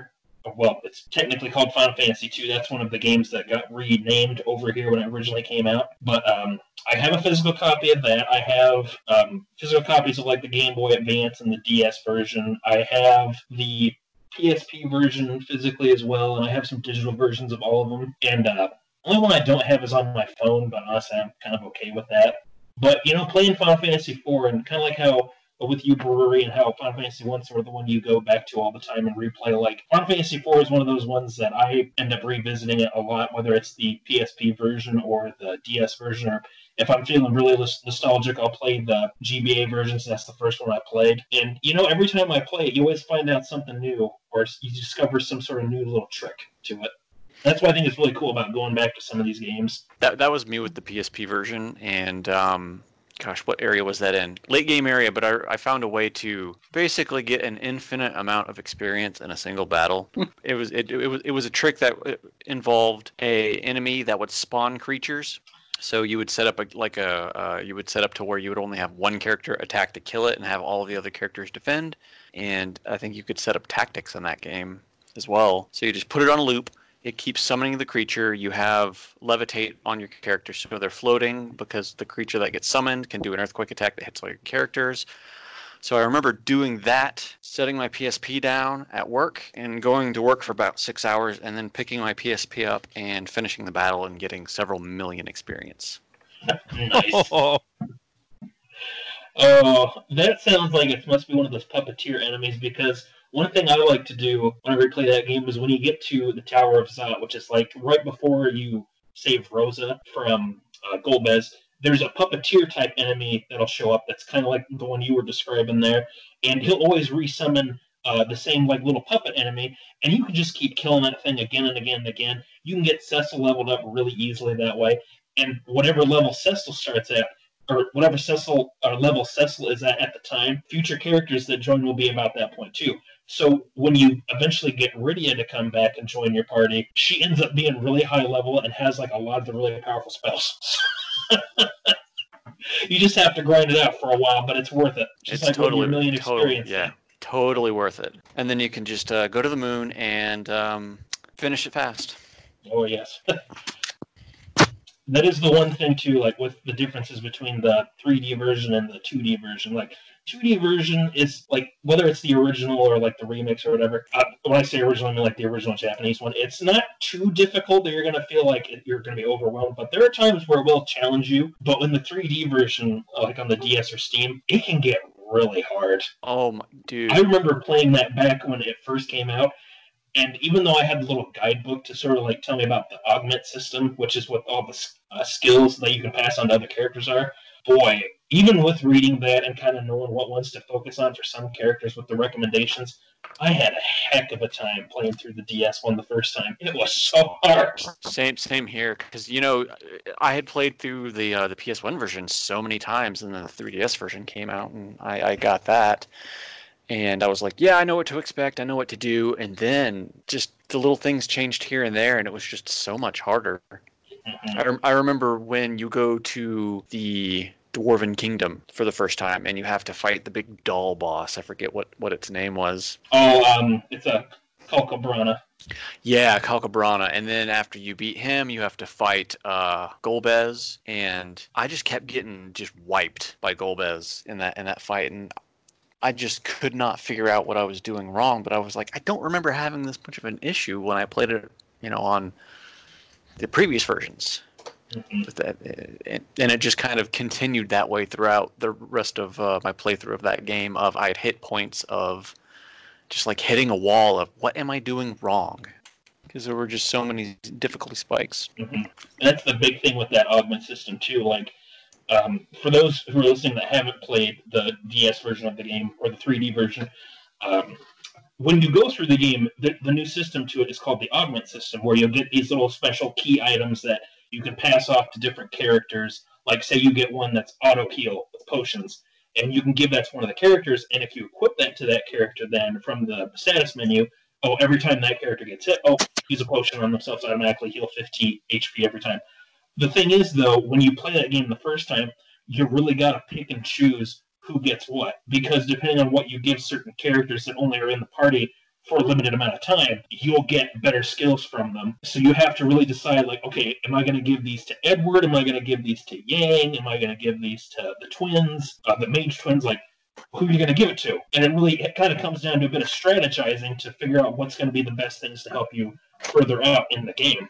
Like one of the things that I always did when I play is I always go to give Edward his stuff because even though Edward's like the big joke character of Final Fantasy as a whole, because he's just such a bad playable character, even though he's only in your team for like two dungeons. If you give him stuff, or if you give him these different augment skills, you can end up getting his support ability where he can use an item on everybody. And on the 3D version, they changed it so he can use Phoenix Downs and uh, high ethers and elixirs on every single character instead of just potions. So that's a really good one to have. You can get his Bard song where you can learn different songs throughout the game by talking to dancers, and you can like give haste to everybody. You can increase increase everybody's HP for a set number of turns and different stuff like that. And every car- every character, temporary or not, always has these different ones they'll pass on to you as they go along th- as you go along through the game. So it gets really difficult if you don't know who's going to give you what, and if you're not like what we were talking about, you can just get steamrolled by something. And it's like, what the heck am I supposed to do? Uh, Well, I ain't got nothing. I actually was gonna say uh, that's what I liked about the remake. I just came back to the conversation. Yeah, I'm sorry. I apologize if I'm rambling a bit when we were talking about this one. It's unfortunately one of the games that I do have a lot to say, so apologies. Oh no, It's it's all good, man. Final It's it's like me with Final Fantasy One. I could I could talk about that game all day long for how simple it is. Uh, four is four is one of the uh, the better ones out there. You know, it it gets you from the beginning. Like it has a pretty good story to it. When you're you know you're got the opening scene when you're on the airship and you're the dark knight and you're basically kind of the bad guy and how you know that his journey from go, being a knight to being a paladin. I mean, that was pretty cool. He was uh, was probably definitely my favorite character. And uh, also, I, I don't know how you pronounce her name. Is it Radia? Radia? How do you pronounce I've it? always said You it know? as uh, I've always said it as Radia. That's why. I've Yeah, Rydia. same same same here. Yeah, yeah, yeah. So, so Rydia, um, I always liked her as well, and, and plus I liked her ability to uh, to summon. Like I've always been uh, a big, fan of Final Fantasy games with summoning. I always thought those were fun. So uh, I, I liked how she's the character that can do that in this particular game. Mhm. And that is one of the good things with Final Fantasy IV too. Like even though the characters do come and go pretty frequently in the game, you, you it really has one of the strongest casts of of one of the games, I would say, because you do get attached to a lot of the characters, even if some of them are only with you for a limited amount of time. And what's nice about um, like the 2D versions, uh, like the Game Boy Advance remake and the PSP remake, is that you can get back some of these characters who had previously been in your party when you get to the end of the game, and you can actually use them, beat the game, and you can unlock some extra content for them. Which I think that was a nice addition that they threw in. If you got attached to characters like Sid or Yang or uh, the twins Palom and Porum, Did the uh, DS remake have the Lunar Trials? uh, no, uh, the the DS remake did not keep that content into it, nor did it keep the Cave of Trials that you can access on uh, Mount Mysidia. But in its place, there are two new super bosses you can fight: uh, Proto Babil and uh, oh god, I don't remember the name of the other one. But essentially, it's like the powers of the four elemental fiends pretty much combined into one entity, and you have to fight it and try and defeat it because otherwise it's going to like terrorize the world or something like that. So you do get some new content and like there's all the voice cutscenes and everything, but no, they don't have the Lunar Trial dungeon or the um, Cave of Trials that uh, five other characters can take if uh, you decide to use them for the end game in the 2D versions. Hmm. So let me ask you guys this who have played the 2D versions then. When you get to the point at the end of the game where you can swap your characters, did any of you ever decide to bring Edward back into your party just to see what can happen with him? No, I gave Uh-huh. up on him pretty early. Well, um, if you ever go back and replay it, I'm just going to tell you keep Edward with you and get his Apollo harp from the Cave of Trials because that thing will actually do like 900 and, or 9,999 damage to enemies in the um, Lunar Subterranean dungeon or the, the final dungeon of the game. And when he gets past level 70, all of his stats skyrocket like crazy. Edward becomes one of the fastest characters, outclassing everyone else in speed. If you berserk him and give him haste, he pretty much attacks about three or four times before any other character's um, auto bar fills up, and he does ridiculous damage. It's he is. It, I think they did that on purpose on the the remix just because of how bad of a character Edward was. Well, Edward ain't that bad. Just a throwaway character. Like I think he was literally the throwaway. He's a very spoony character, that's for sure. a very spoony bard, if you will. I'll have to give him. A, I'll have to give Edward another try then the next time. Yeah, he can. It, it can be pretty fun with him around in the party. It's it's kind of weird using him, I'll admit, because he is, you know, he will have the lowest HP of every single character, unfortunately. But if you do replay the game, you know, give him a shot because he can get pretty damn strong if you get him the Apollo harp from his challenge and take him to the final dungeon. It, it's it's fun. It's it's well worth it. I'll just tell you that. Yeah, I'll definitely keep it in mind for a future playthrough. I think I'm about due for one because I did one about five or six years ago, so I think it's time again. Maybe that should be the next race we do play. Just we'll bring in Bre- uh, brewery as part of it too. We'll all play that once. Oh no, I don't want to replay games. I already played this twice. That's more than almost every other game I've ever played in my life. Yeah, I mean, if we're talking about non-Dragon Quest games, uh, this is two is probably the most I've ever played a game in my life. Even Non-Dragon Quest. I've only played them both twice. One and two Wow. twice. I'm gonna have to say that my favorite point in Final Fantasy IV, it's literally sadly at the ass end of the game where Golbez gives you a crystal, Cecil uses it, and then the overarching like the dun dun dun dun theme plays and every single character freaking shows up in some form to go, Go Cecil, go! Mhm. I always thought that was completely badass. that is a good scene, and I love it too. How after you use that crystal, that the music changes to like that hard rock battle theme for um, Zeromus at the end. The ending of that game is really strong from uh, like the beginning of the final battle to the end of the credits, and I think that's a really good sign of a game too. That if the ending can feel really satisfying like that, like on from on, on all fronts with the battle, with the cutscenes, with how the music plays and everything, even just watching the credits scroll by. I will gotta say something though. Uh, I can't remember who used first, who used it first, but both Zeromus and Vegeta used the Big Bang Attack. Oh, that's right. It is a Big Bang. That's right. I didn't even think about the Vegeta comparison. I wouldn't have thought about that. Now I just want to see a cat like a Photoshop of uh, Zeromus with Vegeta's hair on top of his head. That'd be pretty funny. Big Bang Attack, and everyone gets hit by 999 damage. Yeah, that I've had runs where I've played Final Fantasy IV, and I can do pretty well through playing the game for the most part. And if you get super bad RNG with Zeromus, he can just keep casting Big Bang so fast that you can't keep up with the HP healing at all. You just cannot keep up with it. As much as I like that final boss theme and like his appearance and his music and everything, boy, Zeromus can just go die in a ditch for spamming Big, Big Bang when he decides to. Because normally he's supposed to swap between like using Big Bang, charging up the attack, and then using Black Hole if you use too much defensive magic. But if the RNG in the game just decides, hey, you know, you don't need to live, Big Bang. Five five seconds later, Big Bang. Uh, so should we rip the Band-Aid off and talk about the after years, or can we just pretend that that one doesn't exist and just kind of move on with our lives? The what now? I would prefer, I would prefer to move on because it's already 10 o'clock. I'm you- fine with you- it. The, a- I'm the fine after just years five. does not exist. Okay, so we're just going to pretend that after years is not a thing. We're just going to just gone. So with that said, let's go to Final Fantasy V, which we were kind of talking about a little bit earlier. Uh, this is definitely one of the ones that I have the least real memory about. But again, this was back in my days where I'd like power through games over the summer.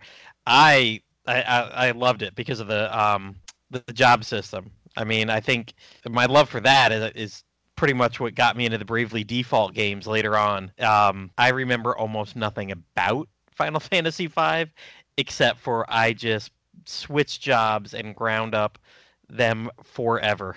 I can't tell you the story, the characters, the whatever, but uh, it was a ball. It really was a ball.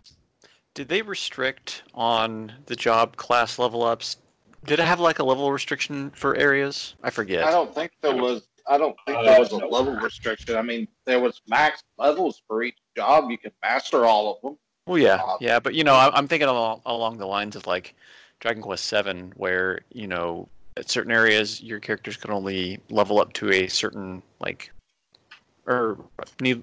Level- I'm tripping over my own tongue here. Oh no, no, there's Um, nothing. There's nothing like that. Nothing like where that in Final Fantasy in- V. You know, certain certain would have a level cap, and if your party was above that level cap, you wouldn't earn job class increases. Right. Yeah, I can't remember if it was like that in five or not. Uh, no, there's there's nothing like that in Final Fantasy V. Um, all enemies, as you kill them, as long as you have it one job class equipped, um, everybody will uh, receive a certain amount of uh, ability points depending on what enemies you kill. Like I, I don't know like how the math works for it, but if there's some sort of multiplication for how it works, like how much you get from certain enemies. But it's nothing where it's like Final Fan- or like a Dragon Quest six or seven, where like you go to a certain area, it's like oh if you're level twenty, you're not going to be getting any uh, points towards beating this or to mastering this job class. There's nothing like that.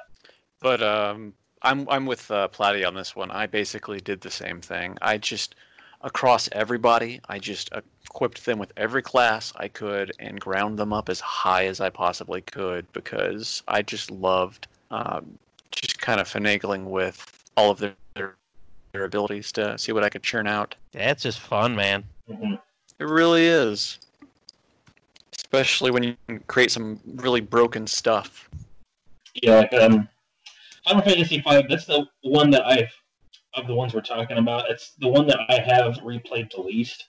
Only version that I own is the Game Boy Advance version, which it does have a pretty funny script. And the thing is, even though I've only replayed it like like once or twice since I originally beat it, there's still like I still really remember the job class system being a lot of fun. I liked how as you progressed in the game, you went to these different worlds. Like you have the first world, then you go to uh, Galuf's world, who's one of the party members, and then you go into the third world, which is sort of like a combination of the first two. And there's all these new things you can do and see, even like after you've like the world's all recombined itself. Like there's all these different things you can still go and discover for yourself as you're playing, which um, is definitely one of the cool things I like about that game and still remember fondly. It's like you really get that sense of adventure and exploration as you're going around, and like you can do the story stuff if you want to, but you know, might pay off to do a little break and oh look, you can get this new little summon over here. You can get uh, a power up for this particular job class in this town. Yeah, I agree. It was definitely more of a, a lighter adventure type of game as opposed to say four or six that got a little more serious and Mhm. it had a lot, lot of humor to it like one of my favorite characters is gilgamesh and that boss is just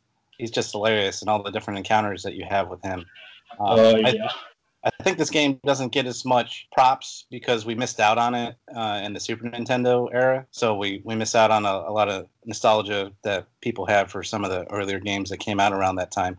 I played this again in college. Um, I ended up playing the ROM with the fan translation. That's the way I played this game. Um, it's one of those situations where I ended up playing this game instead of going to classes like I should have. But that's a that's a different story for another day but yeah, I, I marathoned this this game and had a lot of fun with it. Um, had a, a light, fun story. The characters were great, and the job system was a lot of fun. I uh, it was great to experiment with all the different classes and things like that. So, and, and especially the whole goofy stuff with Gilgamesh, that was fantastic as well. So it was a really it was a really good game. I, I like it. I'm I'm sad that we didn't get it during the Super Nintendo days as well. Well, you know, I, mean, will say though that.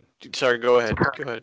I was gonna say there's probably one reason why we didn't get it for the Super Nintendo back in the day, and uh, I think I think it's because the main character's name was Butt.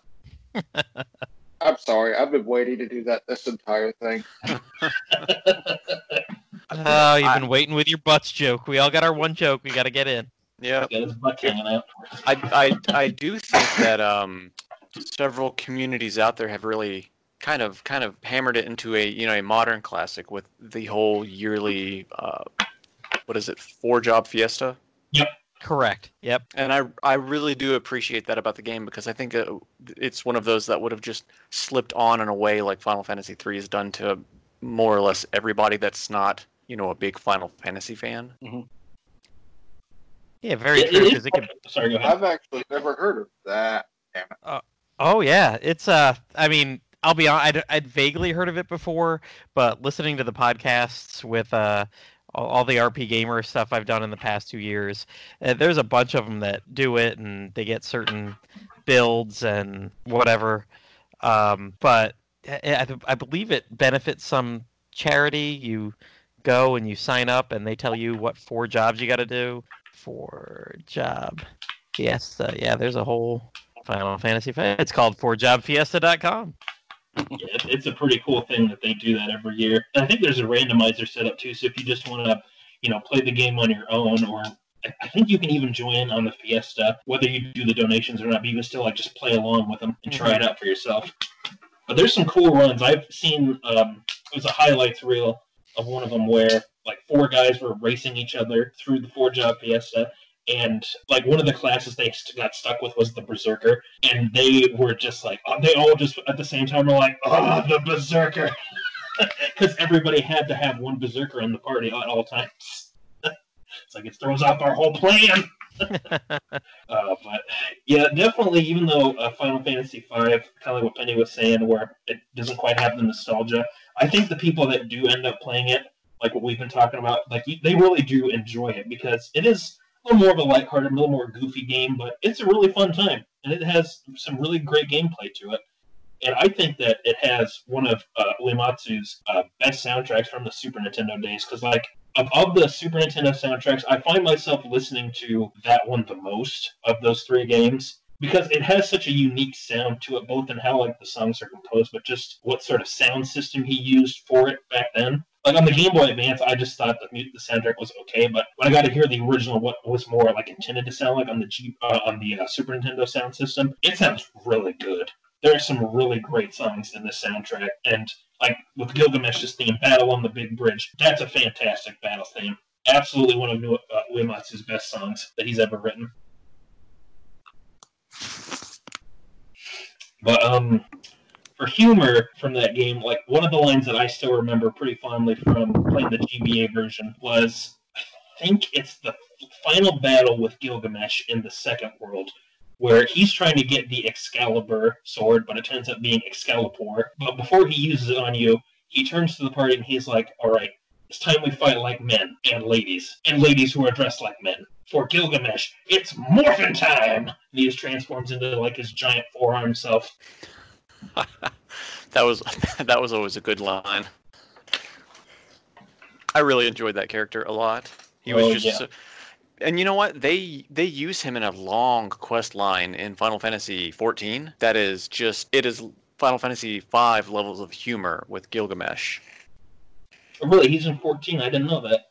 Yeah, it even goes to a raid boss, or not a raid boss, but a like a um, gosh, what do they call him? Just it's just a boss battle against Gilgamesh, and he does things to where he'll turn he'll turn you into mini, so you're a little tiny version of yourself, or he'll turn you into a chicken, and you got to run around the battlefield until all wears off. But but he has some he has some fantastic write. You should go check him out on YouTube or or something like that. I'm I'm sure people have posted videos of the boss battle for Gilgamesh, and it's literally called Battle on the Big Bridge because you fight him on a big bridge. Oh, funny. And I think there's a remix. I, I think there's an arranged version of Battle of the Big Bridge that plays while you fight him. Yeah, there are some cool arrangements. I've heard um, the arrangement of Battle of the Big Bridge from, I believe it's Final Fantasy 13-2, where it has more of a Middle Eastern, Asian sort of feel to it with the instruments that they use to play it. And when I heard that, I'm like, well, that's kind of a different way to take it. But if you look at Gilgamesh's sprites, um, like especially in like the PSP version of Final Fantasy One, where he can show up as a bonus boss, like you can see why they probably did that because Gilgamesh does kind of look a bit like like a samurai of sorts, or like a Yeah. Japanese warrior, like that sort of. Uh, I don't know what that kind of armor is called, but it kind of looks like that. D- didn't he have a redesign in Top Final Fantasy X as well, to where he kind of looked more like that?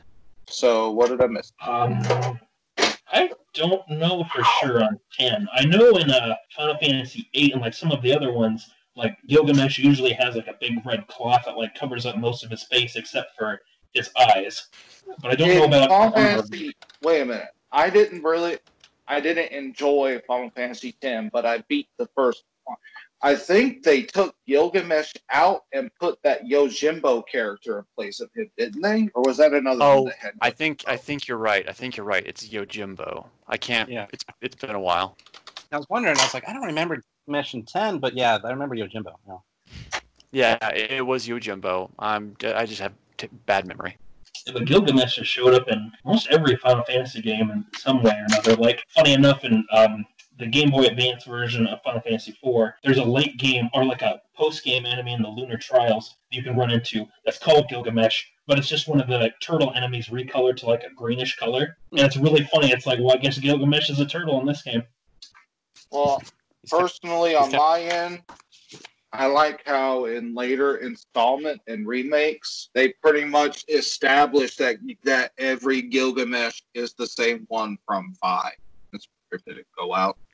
no, we hear you. I, that's very interesting. I didn't know that. Okay.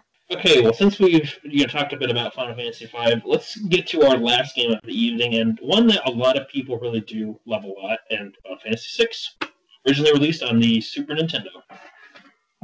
Son of a Submariner, that version is.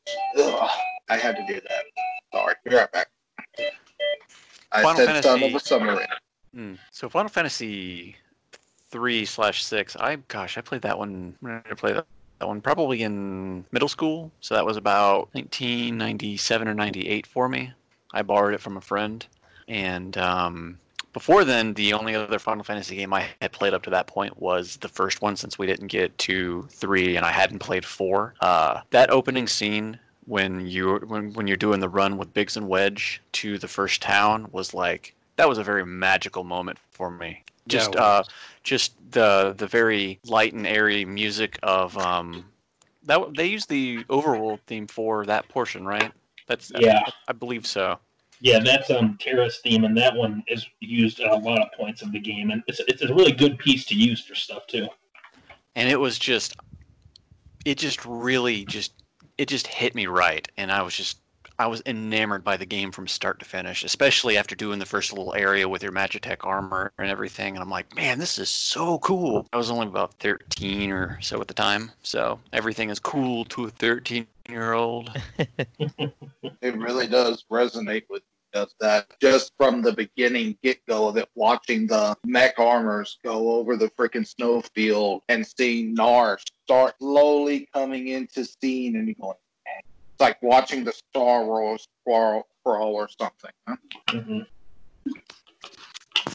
This I one, uh, oh, go ahead, Pendy. I was gonna. Yeah, I I first played this one on the Super Nintendo back in the day, and I agree with everybody else. That opening was amazing. Like this this whole game was really cinematic, and you wouldn't think a Super Nintendo game could do that. Yeah, that was it was amazing. And and then you know the story was great. You had a great villain, the the crazy Joker like character Kefka, and uh, you could you could uh, suplex not just any train, but a ghost train. So, so Sabin, one of my favorite for that alone, suplexing a damn train. Oh man, we should have Yeah. had shot glasses for that comment. Like everybody take a shot when somebody mentions that. I've got my bottle of Knob Creek at home, and I get off in 30 minutes. We can do it then. Yeah, it was a fantastic game, and and, the and the way that like how the the, the bad guy actually uh, almost ends up winning in the end and and destroying most of the world. I mean that that whole twist that was great. So uh, But- all the different characters were were fantastic, and uh, it was it was just such a, a great game. It's, it's definitely one of my is my favorite of all the old school Final Fantasy games for sure. I'm not it, trying to it stop definitely you has there. a um Sorry, let me go ahead and get this out right quick. No, Kefka one. Like, there's only two games that, well, technically three, if you want to get to it, that I have played where the, the villain most definitively won. Final Fantasy VI and Arc the Lad 2 and 3. The world ends, the bad guy gets exactly what he wanted. You still kick the crap out of him. But in Final Fantasy VI, the world's done. Magic is gone. The Espers are dead. Sure, they're going towards a new frontier, but he won. Same thing for Arc the Lad 2 and 3. The Ultimate Evil gets released, and the next thing you see is violent natural disasters, just like Final Fantasy VI, engulfing the world, people dying. Once again, I don't know how the hell they managed to get all of that past Nintendo's Nintendo censor and I'll get on to another scene after a few of you say a few words. That really stuck with me for that. Yeah, what were you gonna say, Planny, uh, from a little bit ago? Yeah, the I don't. Sorry about that. Um, microphone. There we go. My microphone popped off for a second. Um, this is the game that got me back into RPGs because I had a pretty much I, I had a long break. I went to college and I didn't bring my Super Nintendo for a long time, and I think it was my senior year of college. Um, some kid that I was tutoring was talking about um, emulators, and I hadn't even heard about those. This was '99, 2000, and when I started looking into it, I'm like, "Oh, that's cool." And I was like, "Well, what games do I did I have for my Nintendo um, that I really mm-hmm. liked?" And I had Dragon Warrior and Final Fantasy, and Dragon Warrior didn't, you know, back in the old days of the internet, that didn't exactly point me to any new games that search string, but Final Fantasy did, and I picked up this one, and I mean, I spent months playing through it and trying to get everybody, and because there's a ton of characters in this game that you're playing with, and flipping them out in the airship and whatnot, and it was a while after that that I was like, wow, there's there's a lot more out there. And then through searching Dragon Warrior, I was like, oh my god, there was the Dragon Quest. That that's what finally hit the Dragon Quest, and then I realized there was Dragon Quest five and six. So th- this was definitely interesting enough um, to get me back into it and looking it up, and it got me back into Dragon Quest kind of through the back door after that. So it, it, it, was it was good and yeah when you hear people talk about their final fantasy uh, their favorite ones of these old school usually it's four and six Oh, oh yeah. I, I, I mean, I totally agree with that. Just, just based on you know ensemble casts from from both games. But for Mhm. for me, since I didn't play four, I didn't have the experience of you know Cecil's journey with Golbez and all that stuff. But six really gave me a kind of terrifying uh, villain who, like uh, Matt had said, who kind of, kind of, when he when he turned the world of balance into the world of ruin. Uh, because before then, all of the RPGs that I had played was like Final Fantasy One and you know a couple of other non-square square uh, RPGs at that time, and they just weren't on the level of storytelling that Final Fantasy Six is is definitely on. Because most of the time, you wouldn't meet you know the big bad guy, big bad evil guy of the game until like the eleventh hour. But with Mhm. with this, you get you get Kefka up front almost immediately Mhm. and I think the first time that I was really like, oh, this guy is some serious stuff is when you visit visit that one desert town and he basically poisons and kills the entire town. Oh yeah, You're- you're- you're- You're you're just like, whoa, wait, what? Because before then, everything had been, you know, everything had been kind of soft, soft, like soft by comparison, and then you're just like, oh, this guy means this guy means business. He's gonna do what he needs. Not messing around.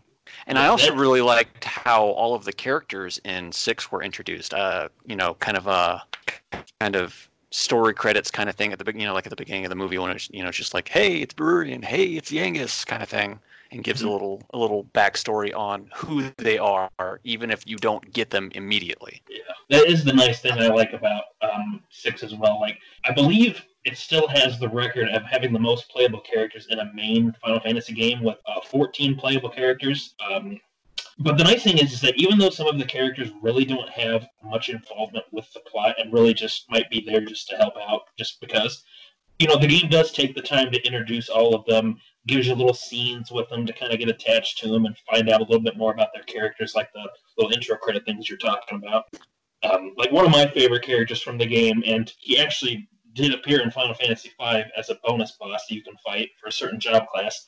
Is Go Go the Mime, who is a completely optional character you can recruit in the second half of the game. There's really no indication to where he's at in the world other than some NPC saying, "Oh, there's this giant sandworm on the Triangle Island, but be careful, it might eat you up." And that's really your only clue where he's at. But if you go down and get Go Go, you have to go through this little trial dungeon. He, he you talk to him. He wants to know uh, what your goal is and like why you've come to this place. And when he tells you, he's his response is, "Oh, you're trying to save the world." That seems interesting. Let me tag along and I'll copy your every move. And that's all it is. And he just joins along with you. and You can do whatever you need to with him. I don't I don't think I've ever actually I, I know he exists, but I don't ever think I've I've ever, ever picked him up in a playthrough. Oh, Go Go is a great character to That- have. He really is that dungeon is hell. Let me go ahead and get in this last quip because after this I have to go. I gotta go home in a minute. It's almost eleven. But uh, Final Fantasy VI has always had at least a few scenes in it that always it, it like I said earlier, it resonates with you. It triggers super strong emotion. Hmm.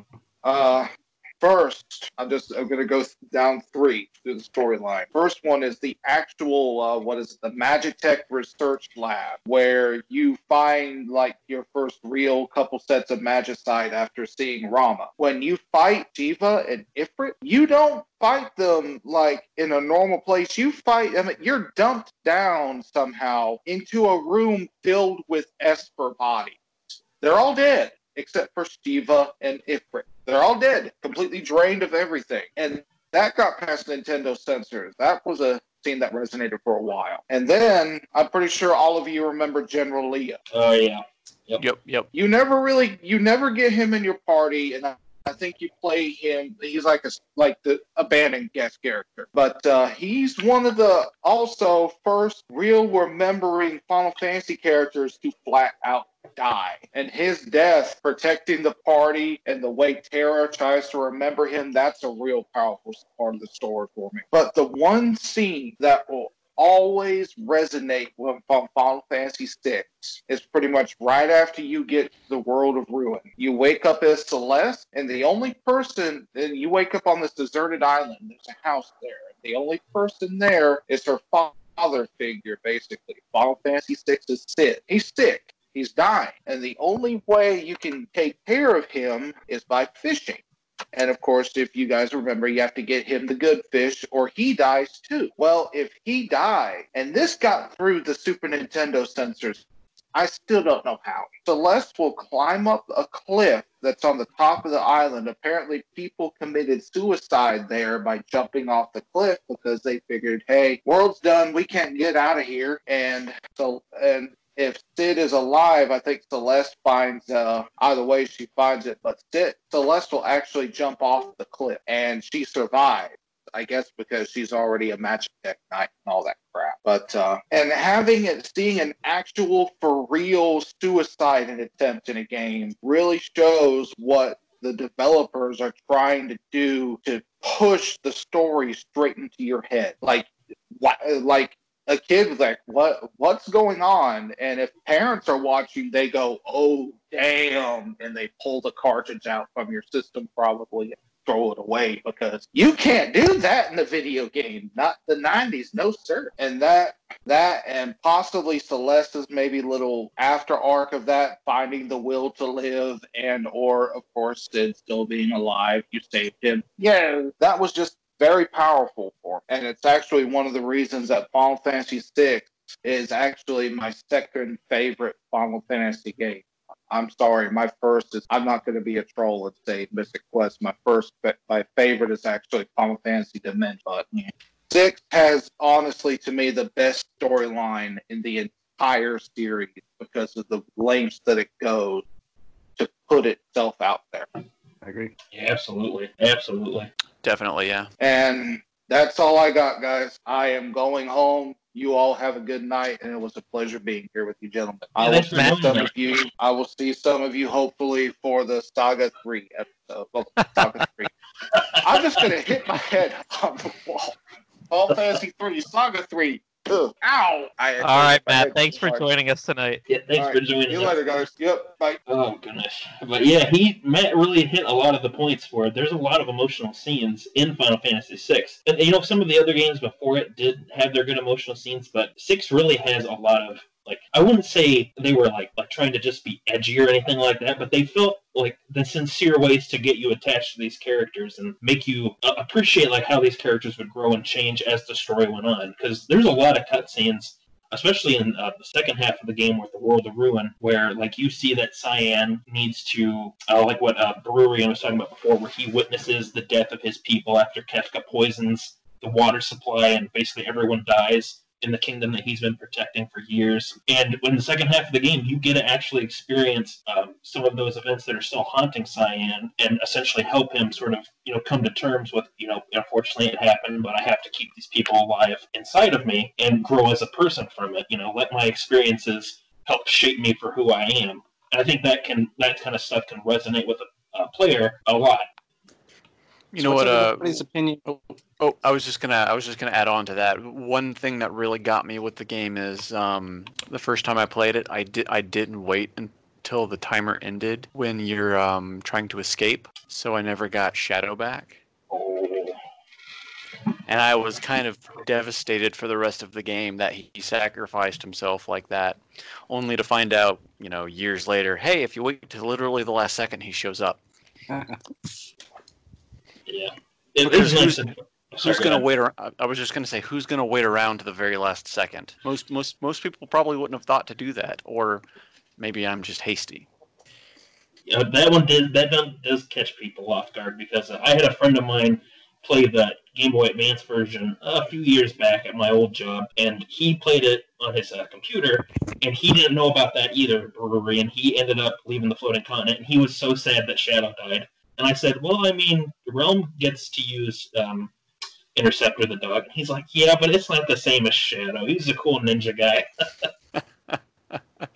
so you're definitely not alone on accidentally missing that. Yeah, But um, what was I gonna say? Like, I do like though with that you talking about that. If you do end up missing Shadow, you do get to see how there's more of a connection between him and Relm and uh, Strago because, um, bit of a spoiler for the Super Bowl game, but um, Relm and Shadow are related to each other, and Relm is pretty much implied and just almost straight out confirmed in Relm's version of a cutscene that Shadow is her long lost father. You kind of see that when you first play the game, or when you, or when you uh, first get to the town that uh, Relm and Strago live in. Because uh, when Relm shows up, you see Shadow's sprite actually kind of turn around and look away from the rest of the characters. But what's nice about, um, in the event the Shadow does unfortunately die at the floating continent, you do get to see uh, new versions of those cutscenes where you get to see like Relm asking, "Oh, where's my dad at?" and what happened to her mom then. It's little details like that, but you know you're still sad you lost out one of the characters, but you kind of get to see then a new perspective on uh, what the game is trying to present to you in the second half of the story. yeah, and that's that's really neat. I, I that's yeah, I like that. I was going to ask, um, what is everybody's opinion on the uh, ATB system or active time battle? Um, me, I'm, I'm more of a uh, turn-based purist. So, like, whenever I play a Final Fantasy game and it gives me the option to do wait wait mode, even Chrono Trigger, like I'll go for wait mode every time because I'm not a big fan of being rushed. I guess is the way I put it. But what does everyone else think of it? I um, my first experience with uh, active time battle was with Chrono Trigger since I played that before I did Final Fantasy VI. So, but I agree with you. I'm more of a purist. I like uh, I like wait, so I'll put it on turn based just so because I like it that way better. Oh yeah, uh, make make three with that. If I'm gonna do turn based, I'm gonna do turn based. If I'm gonna jump around and slash at people, I'm gonna jump and slash. I, I I don't. There's not a good middle ground for me. I'm I'm kind of split, I guess. Like, for mostly having played just a few turn-based RPGs before, I played uh, Final Fantasy IV, which was my first experience with an ATB system. Um, you know, going into that was a little different. I'll admit, seeing the bar fill up, and that's when I can attack. But you know, if a game has that, I really don't mind that as much. Like, I I do prefer a turn-based system, just kind of getting used to that. But honestly, I'm pretty adaptable with how a game wants to present its style. Like, I, I do prefer the wait command where like when you're through in the menus and scrolling through spells or items like nothing else is going to happen. So you kind of have a time to think a little bit. But um you know if a, if a final fantasy game has the atb system or if uh oh there's some other system i think that one i played has. But if it has an atb oh like chrono trigger like with that one having the atb thing you know i really don't mind that one as much having the little bar that fills up and you just you go from there sometimes it's kind of fun to think quickly on your feet. You have to be like, okay, quick, I got to do this and try and go for that. But you know what? I totally get it though. If you want to like stop and think, and you want you want to turn on the wait thing, so you can kind of strategize a bit more in your head about what to do. So I guess I'm just. You know, I, I, I guess my mood sort of changes every now and then when I replay these games, what I want to do. But um, let me ask you guys this since we've now talked about six of them. What of these games do you think had one of the best endings? Like, or the most impactful ending to you as the player? From Final Fantasy one through six. Sorry, Oh, what was the question? It kind of broke up on me, but I've Oh, got crappy sorry. internet. Sorry about that. Um, basically, I just was asking, like, what of the endings from Final Fantasy one through six did you feel like had the most impact on you? Since we've you know talked about six games so far. You can field this one first, Pindy. I'll uh, I gotta, I gotta, I gotta think about it. I'll field it first and say it's been 15 years since I've played any of these, so no idea. And pass it on to you, Pendy. Go ahead. I remember one of, the, one of the small things that I liked about the ending for Final Fantasy VI was what did they show you like what where everybody ended up at the end? Or they did like a like a they showed their, their little picture or something like that? And went through each little character towards the in the end credits um whatever i remember remember that. That was that was pretty cool. Um but uh, and i do remember and of course i was totally confused by the ending of final fantasy one with the whole time loop thing. So that that kind of sticks out in my mind. So that was always fun. Um, yeah, that's a little weird ending. I'll, I'll admit, it's kind of like, oh well, um, okay. And then this wasn't really the ending, but like Final Fantasy IV had a pretty solid story for me until they're like, "Hey, we're going to the moon now." The what? The moon? Okay, okay, we're going to the moon. Okay, got it, got it. But uh, no, I think probably six had the the most the me- most memorable ending for me. I thought that was uh, it was pretty interesting. Know. Yeah, I, I'd have to agree with that. With uh, Final Fantasy VI having a good ending, like I really like how in the first half of um, the ending for the game, you get to see like all 14 of the playable characters like working Yeah. together to make their way through Kefka's Tower, and like when different characters show up, it plays like a little rendition of their theme song, and they get like this big med- medley of all 14 well of all 14 characters themes playing together like when they're on the screen like they're the main focus but i like it too how like what you were saying penny like once the credits are rolling you get to see how the world has changed and you know everybody's going back to their lives and that's probably one of my favorite endings from a video game period with um, Final Fantasy VI's ending. That's a really great musical piece too. A balance is restored. It's definitely one of uh, Uematsu's best pieces, I would say. Yeah, it was reminiscent of uh like Four's ending where they they show you dropping off everybody from the Mhm. balloon and going back to lives and stuff like that, which is really cool. I like it too how even though with some of the characters from six not being like like to be totally honest, like characters like Mog, uh, Gogo, Umaro, and uh, Gau, even though they're not the most story important characters, that you still get to see them, you know, be a part of the ending, and like you get to see Gogo and Umaro uh, like kind of hanging out at the back of the ship, watching as everybody celebrates it. Even though they're kind of the new guys, like you know, they're still part of the group. You know, it's it's big, almost like a little bit of a family, almost a hodgepodge sort of family of people. But um, So I think for me, uh, I'm gonna have to say for, for, for me, Final Fantasy One, it was my very first RPG when I was very young enough. When I was young enough, so it was kind of a formative experience for me. So defeating, and I also played through it with my dad when I was really young. So there's that added like kind of sentimental piece to it for me. So mm-hmm. I also really just enjoyed beating Chaos for the first time when I was a kid because it was one of the first games that required reading that I beat because you know most old NES games don't require any anything like that and if there's text in the game it's very little. This was a very text heavy game and it was one of the firsts that I tackled when I was learning to read. So what did you think of that ending the first time that you saw that one? Because like what Penny and I were kind of saying, like the ending for Final Fantasy One is kind of like a oh well, I guess the heroes are gone now. Like what what did you think of that brewery? Um, it's well, it's a very flat ending if if you look at it like you know years and years and years later. But for me, it was you know it's the big build up to oh my god, chaos! This guy he's gonna destroy you know time basically because he's created this loop to make himself immortal. And you and you've got to stop him, and you got to beat these big bad evil fiends and stuff. And I always really liked the design for the Lich and um, what are they they they changed her name. It used to be in the NES version. She was called Kary, K A R Y, but I think she's just called Marilith now. Um, she was the volcano fiend. Uh, yeah, it's honestly it's a flat ending. It's hey, you win. The Warriors of Light go home. Um, thanks for playing.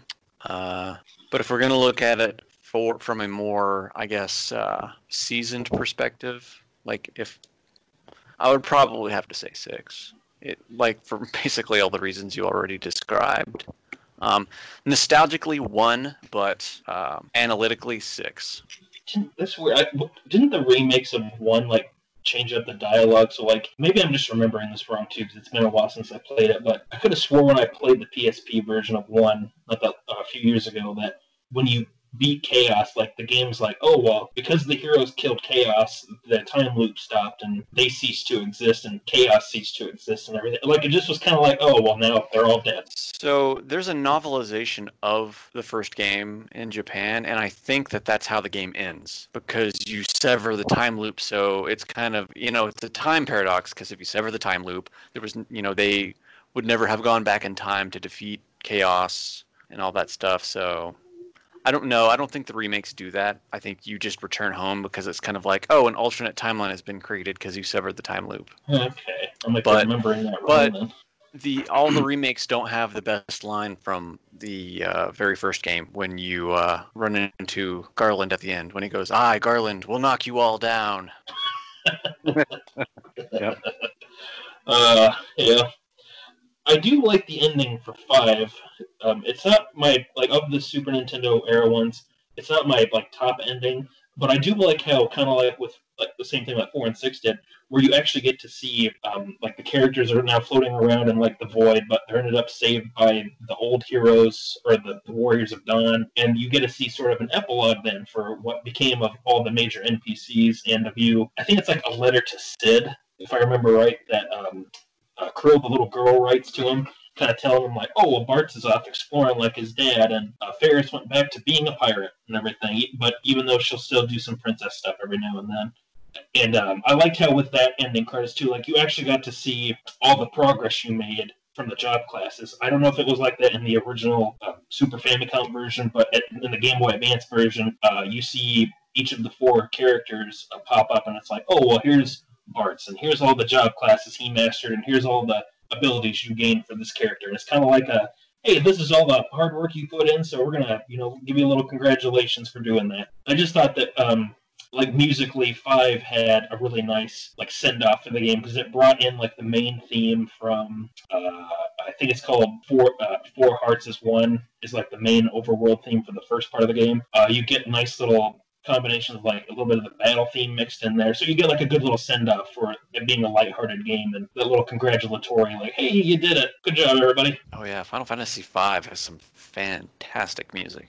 hmm That's something we didn't really talk about too much in this uh, episode, but like Final like Final Fantasy one through Final Fantasy one, two, and three, I would say that those ones have you know some good tracks. Like like overall, there's a few that are just kind of you know they're just there. But then when you get to like the Super Nintendo games, like I would say all three of those have really great soundtracks, and Final Fantasy VI in particular, it's one of my personal favorite um, video game soundtracks, and it's my uh, favorite Uematsu soundtrack as a whole. But I do really think like like really you can't go too wrong with any of these uh, Final Fantasy games we've been talking about with the music. Like, do you guys have any particular songs or soundtracks from these ones that stood out to you? So, So, for, for me, go go ahead, go ahead. I was gonna say, uh, yeah, the Final Fantasy music, uh, Uematsu, like I would probably rate him probably second behind uh, Dragon Quest, uh, uh, Koichi Sugiyama. Um, I went and bought the Theatrhythm game just because the music's so good. So it was a lot of fun to play that game with all the Final Fantasy music. But um, I think of the of the first six, um, I actually like the music the most from six. Maybe just because I have more nostalgia for it and and like that one the best. But uh, yeah, six is probably my favorite of the first of those first group that first group of games. Yeah, I'm gonna I'm gonna agree that uh, six has a phenomenal soundtrack. Um, from Final Fantasy One, though, the one track that stands out the most to me is the Sunken Shrine track. I just re- that just I just really love how that uh, sounds. Like when it got added as a DLC track to the first Theatrhythm game, I was I was elated because it was literally the last track they added to. Um, but yeah, six six definitely has the best of the first six. I think there are there are good ones in each one, yes, but overall, And I guess I guess thinking back, probably my favorite track, even though it might be stereotypical for a lot old school Final Fantasy fans. But I just like the the opening theme that you get in the first game. Like that that like is great, gives you a great mood to to the games, and I'm, I was glad that they continued to use it through uh, other games as well. Oh yeah, definitely. I do like how um with some of the games, like I, I believe it's Final Fantasy IX does this, where uh, you don't really hear that prelude theme at all throughout the whole game. But when you beat the game and it shows the end at the after the credits have rolled, you actually get like this nice little quiet version of um, that song you were talking about, Pendy, like that prelude song. Just the Yeah. do, do, do, do, do, do, do. it's kind of like oh that's a you know nice little send off then after you've beaten the game. And that makes sense since that was kind of like a nine was kind of like a love letter to the older games. I only played nine in recent years too, because I was talking to a friend and uh, probably back in 2016, and we were uh, on the subject of you know just Final Fantasy, and I was like, yeah, you know, I, I've I've played everything, and we got to talking, and it was just like, oh, you've never played nine.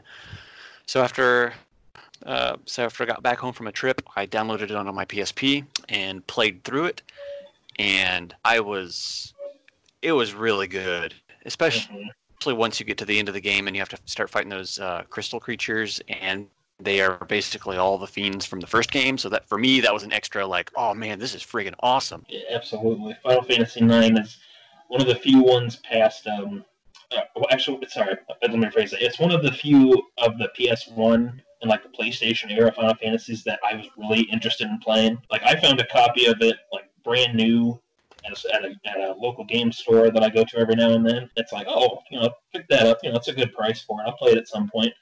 I played it like two years later, and like you, Brewery, and I just, you know, I thought it was a fantastic experience, and it reminded me a lot of the games that I had first came to know from the Final Fantasy series, and it made me feel like it was, you know, like a true Final Fantasy experience, or at least, at least more of a, a true one to what I had was expecting from the series. yeah.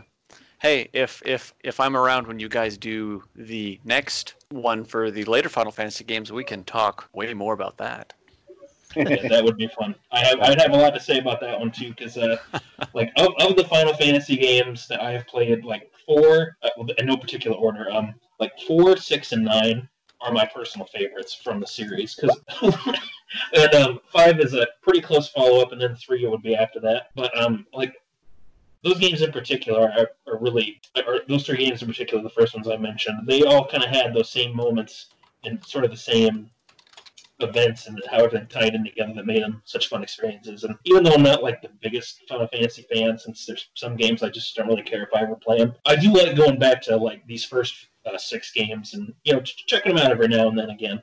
Try something new on a playthrough. it's okay we all re- know you really like 10 too you got me. You...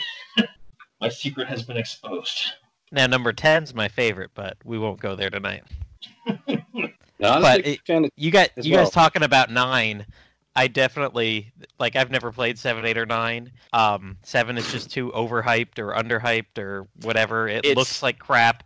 At maybe once it's all said and done and all the remake comes out, I'll play it just to, you know, when I can get them all for like forty dollars on the PSN in twenty three years when they're done remaking the whole damn thing.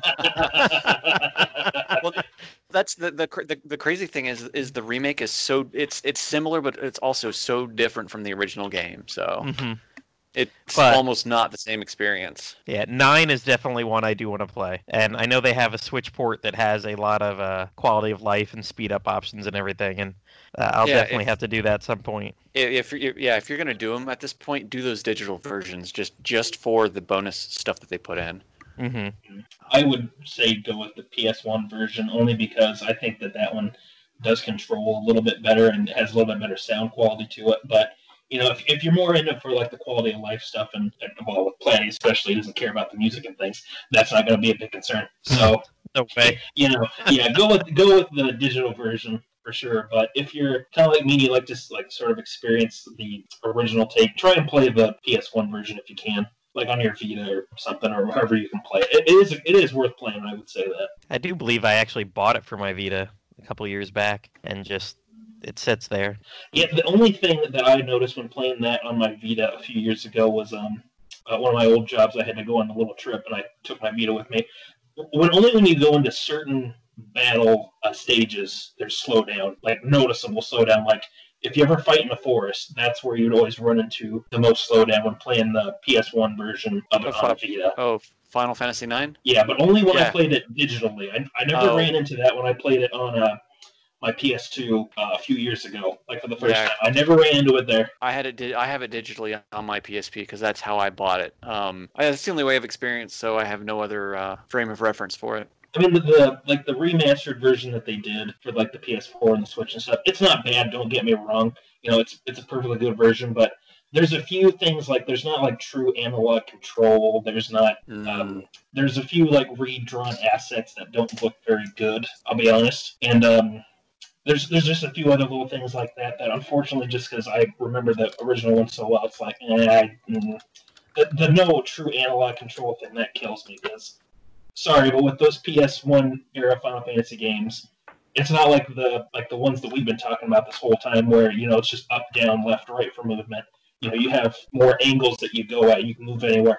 But we don't have that true analog control your character just kind of like will dart off to the like going uh, northeast. Or going northwest even though you're trying to do like a smooth movement on the digital versions now. It's kind of confusing but do you guys have any final thoughts about final fantasy 1 through 6 before we uh, end things off or, or think we're good? I don't think I have anything worthwhile to add any further that we've talked about, at least. No, me neither. I, you know, there these were all good games that I enjoyed playing years ago, and if I replayed games, I would definitely replay these because I am finding myself going back to more of the pixelated earlier ones, or heck, e- I've It's even fun- liked their DS ones. Yeah, It's funny because when you were uh, when you were off for a second, I, I was saying that I've basically been doing the same thing. I've been going back to the older retro games instead of tackling new stuff. hmm Yeah, they were a lot of fun. This was probably my uh, favorite series behind Dragon Quest for a long time. Um, hmm later entries in the series. So, um, yeah, it was a, a lot of fun. The only one I, I really didn't like was was two, uh, but otherwise I, I liked all the, the rest of them. They're very good games. A lot of fun. yeah, I enjoyed like the battle systems for them, like for the most part, and I really like with like the Super Nintendo games, especially that there's such cool artwork for like the monsters and for your character designs and everything. Like visually, I've, I've always thought Final Fantasy is a pretty good series for doing that. Like no matter what system it's on, and like for everything that we've talked about with these games, like even though I'm not the biggest Final Fantasy fan at all, like I still fondly remember these first six games, and especially like four, five, and six, since they were my first big introductions to this uh, series. And I would say that if you know if you're someone that's listening and you've never played a Final Fantasy game, that you know look at these first six games, you know, see which one grabs you the most, and you know, go from there. You can't really go wrong with any one of these, except for maybe Final Fantasy two, but that's up to me. You've been warned. You've been warned. All right, well, that's it for this episode of Slime Time Sidetrack. Uh, we do want to thank uh, Brewerian and Pendy for joining us to talk about these. Matt, who had to leave us earlier, too. Yeah, we really appreciate you guys joining us for this discussion. It, it certainly has been a lot of fun. Yeah, it's I've I've really enjoyed this. Thanks for having thanks for having me on. Yeah, when uh, w- w- we'll always keep you guys in mind when we do future ones. I like to uh, have more guests on like this, get discussing a little bit more, um, especially when we're talking about some of these larger series or more games. And I mean, uh, my memory for Final Fantasy one through six obviously was not what most of yours was, so that that helps a lot for to fill the dead air. So thank you. All right, everyone. You might have noticed that the only time we ever mention Patreon on Slime Time is when we say we don't use Patreon. We're just a bunch of longtime fans that wanted to speak about the topics we know and love so much. So if you got some money to burn or money to donate, consider sliding on over to the Dragon's Den at www.woodus.com slash den. Click on support this site. Uh, has owned and maintained the Dragon's uh, Den, Dragon Quest fan site for over 20 years and would appreciate any donation or um, if you don't want to just give him money directly, you, he's got tons of affiliate links there um, to make any purchases, especially like Dragon Quest 11s or um, Dragon Quest 7, 3DS, basically anything on Amazon that is you could still get new. He's got affiliate links there. Um, and a small fraction of that sale will go to support the den. Mhm. Uh, if you have any suggestions for a future side quest episode that you'd like to hear us talk about, we'd be happy to hear from you. Uh, you can reach out to Platty uh, via PlattyM3 on Twitter or on Discord or directly on the Dragon's Den. Or if you'd like, you can contact me at, uh, at Yangus the Legendary Bandit. Uh, you can find me on the Dragon's Den and uh, just send me a personal message. We have a huge list of ideas to go through yet still, and we're always happy to hear more ideas. So, you know, if you got anything to send, anything you want us to talk about, yep, send it our way, and we'll be happy to add it to the list and uh, possibly do it for a future episode. Yep. Bye, everyone. Side quest complete.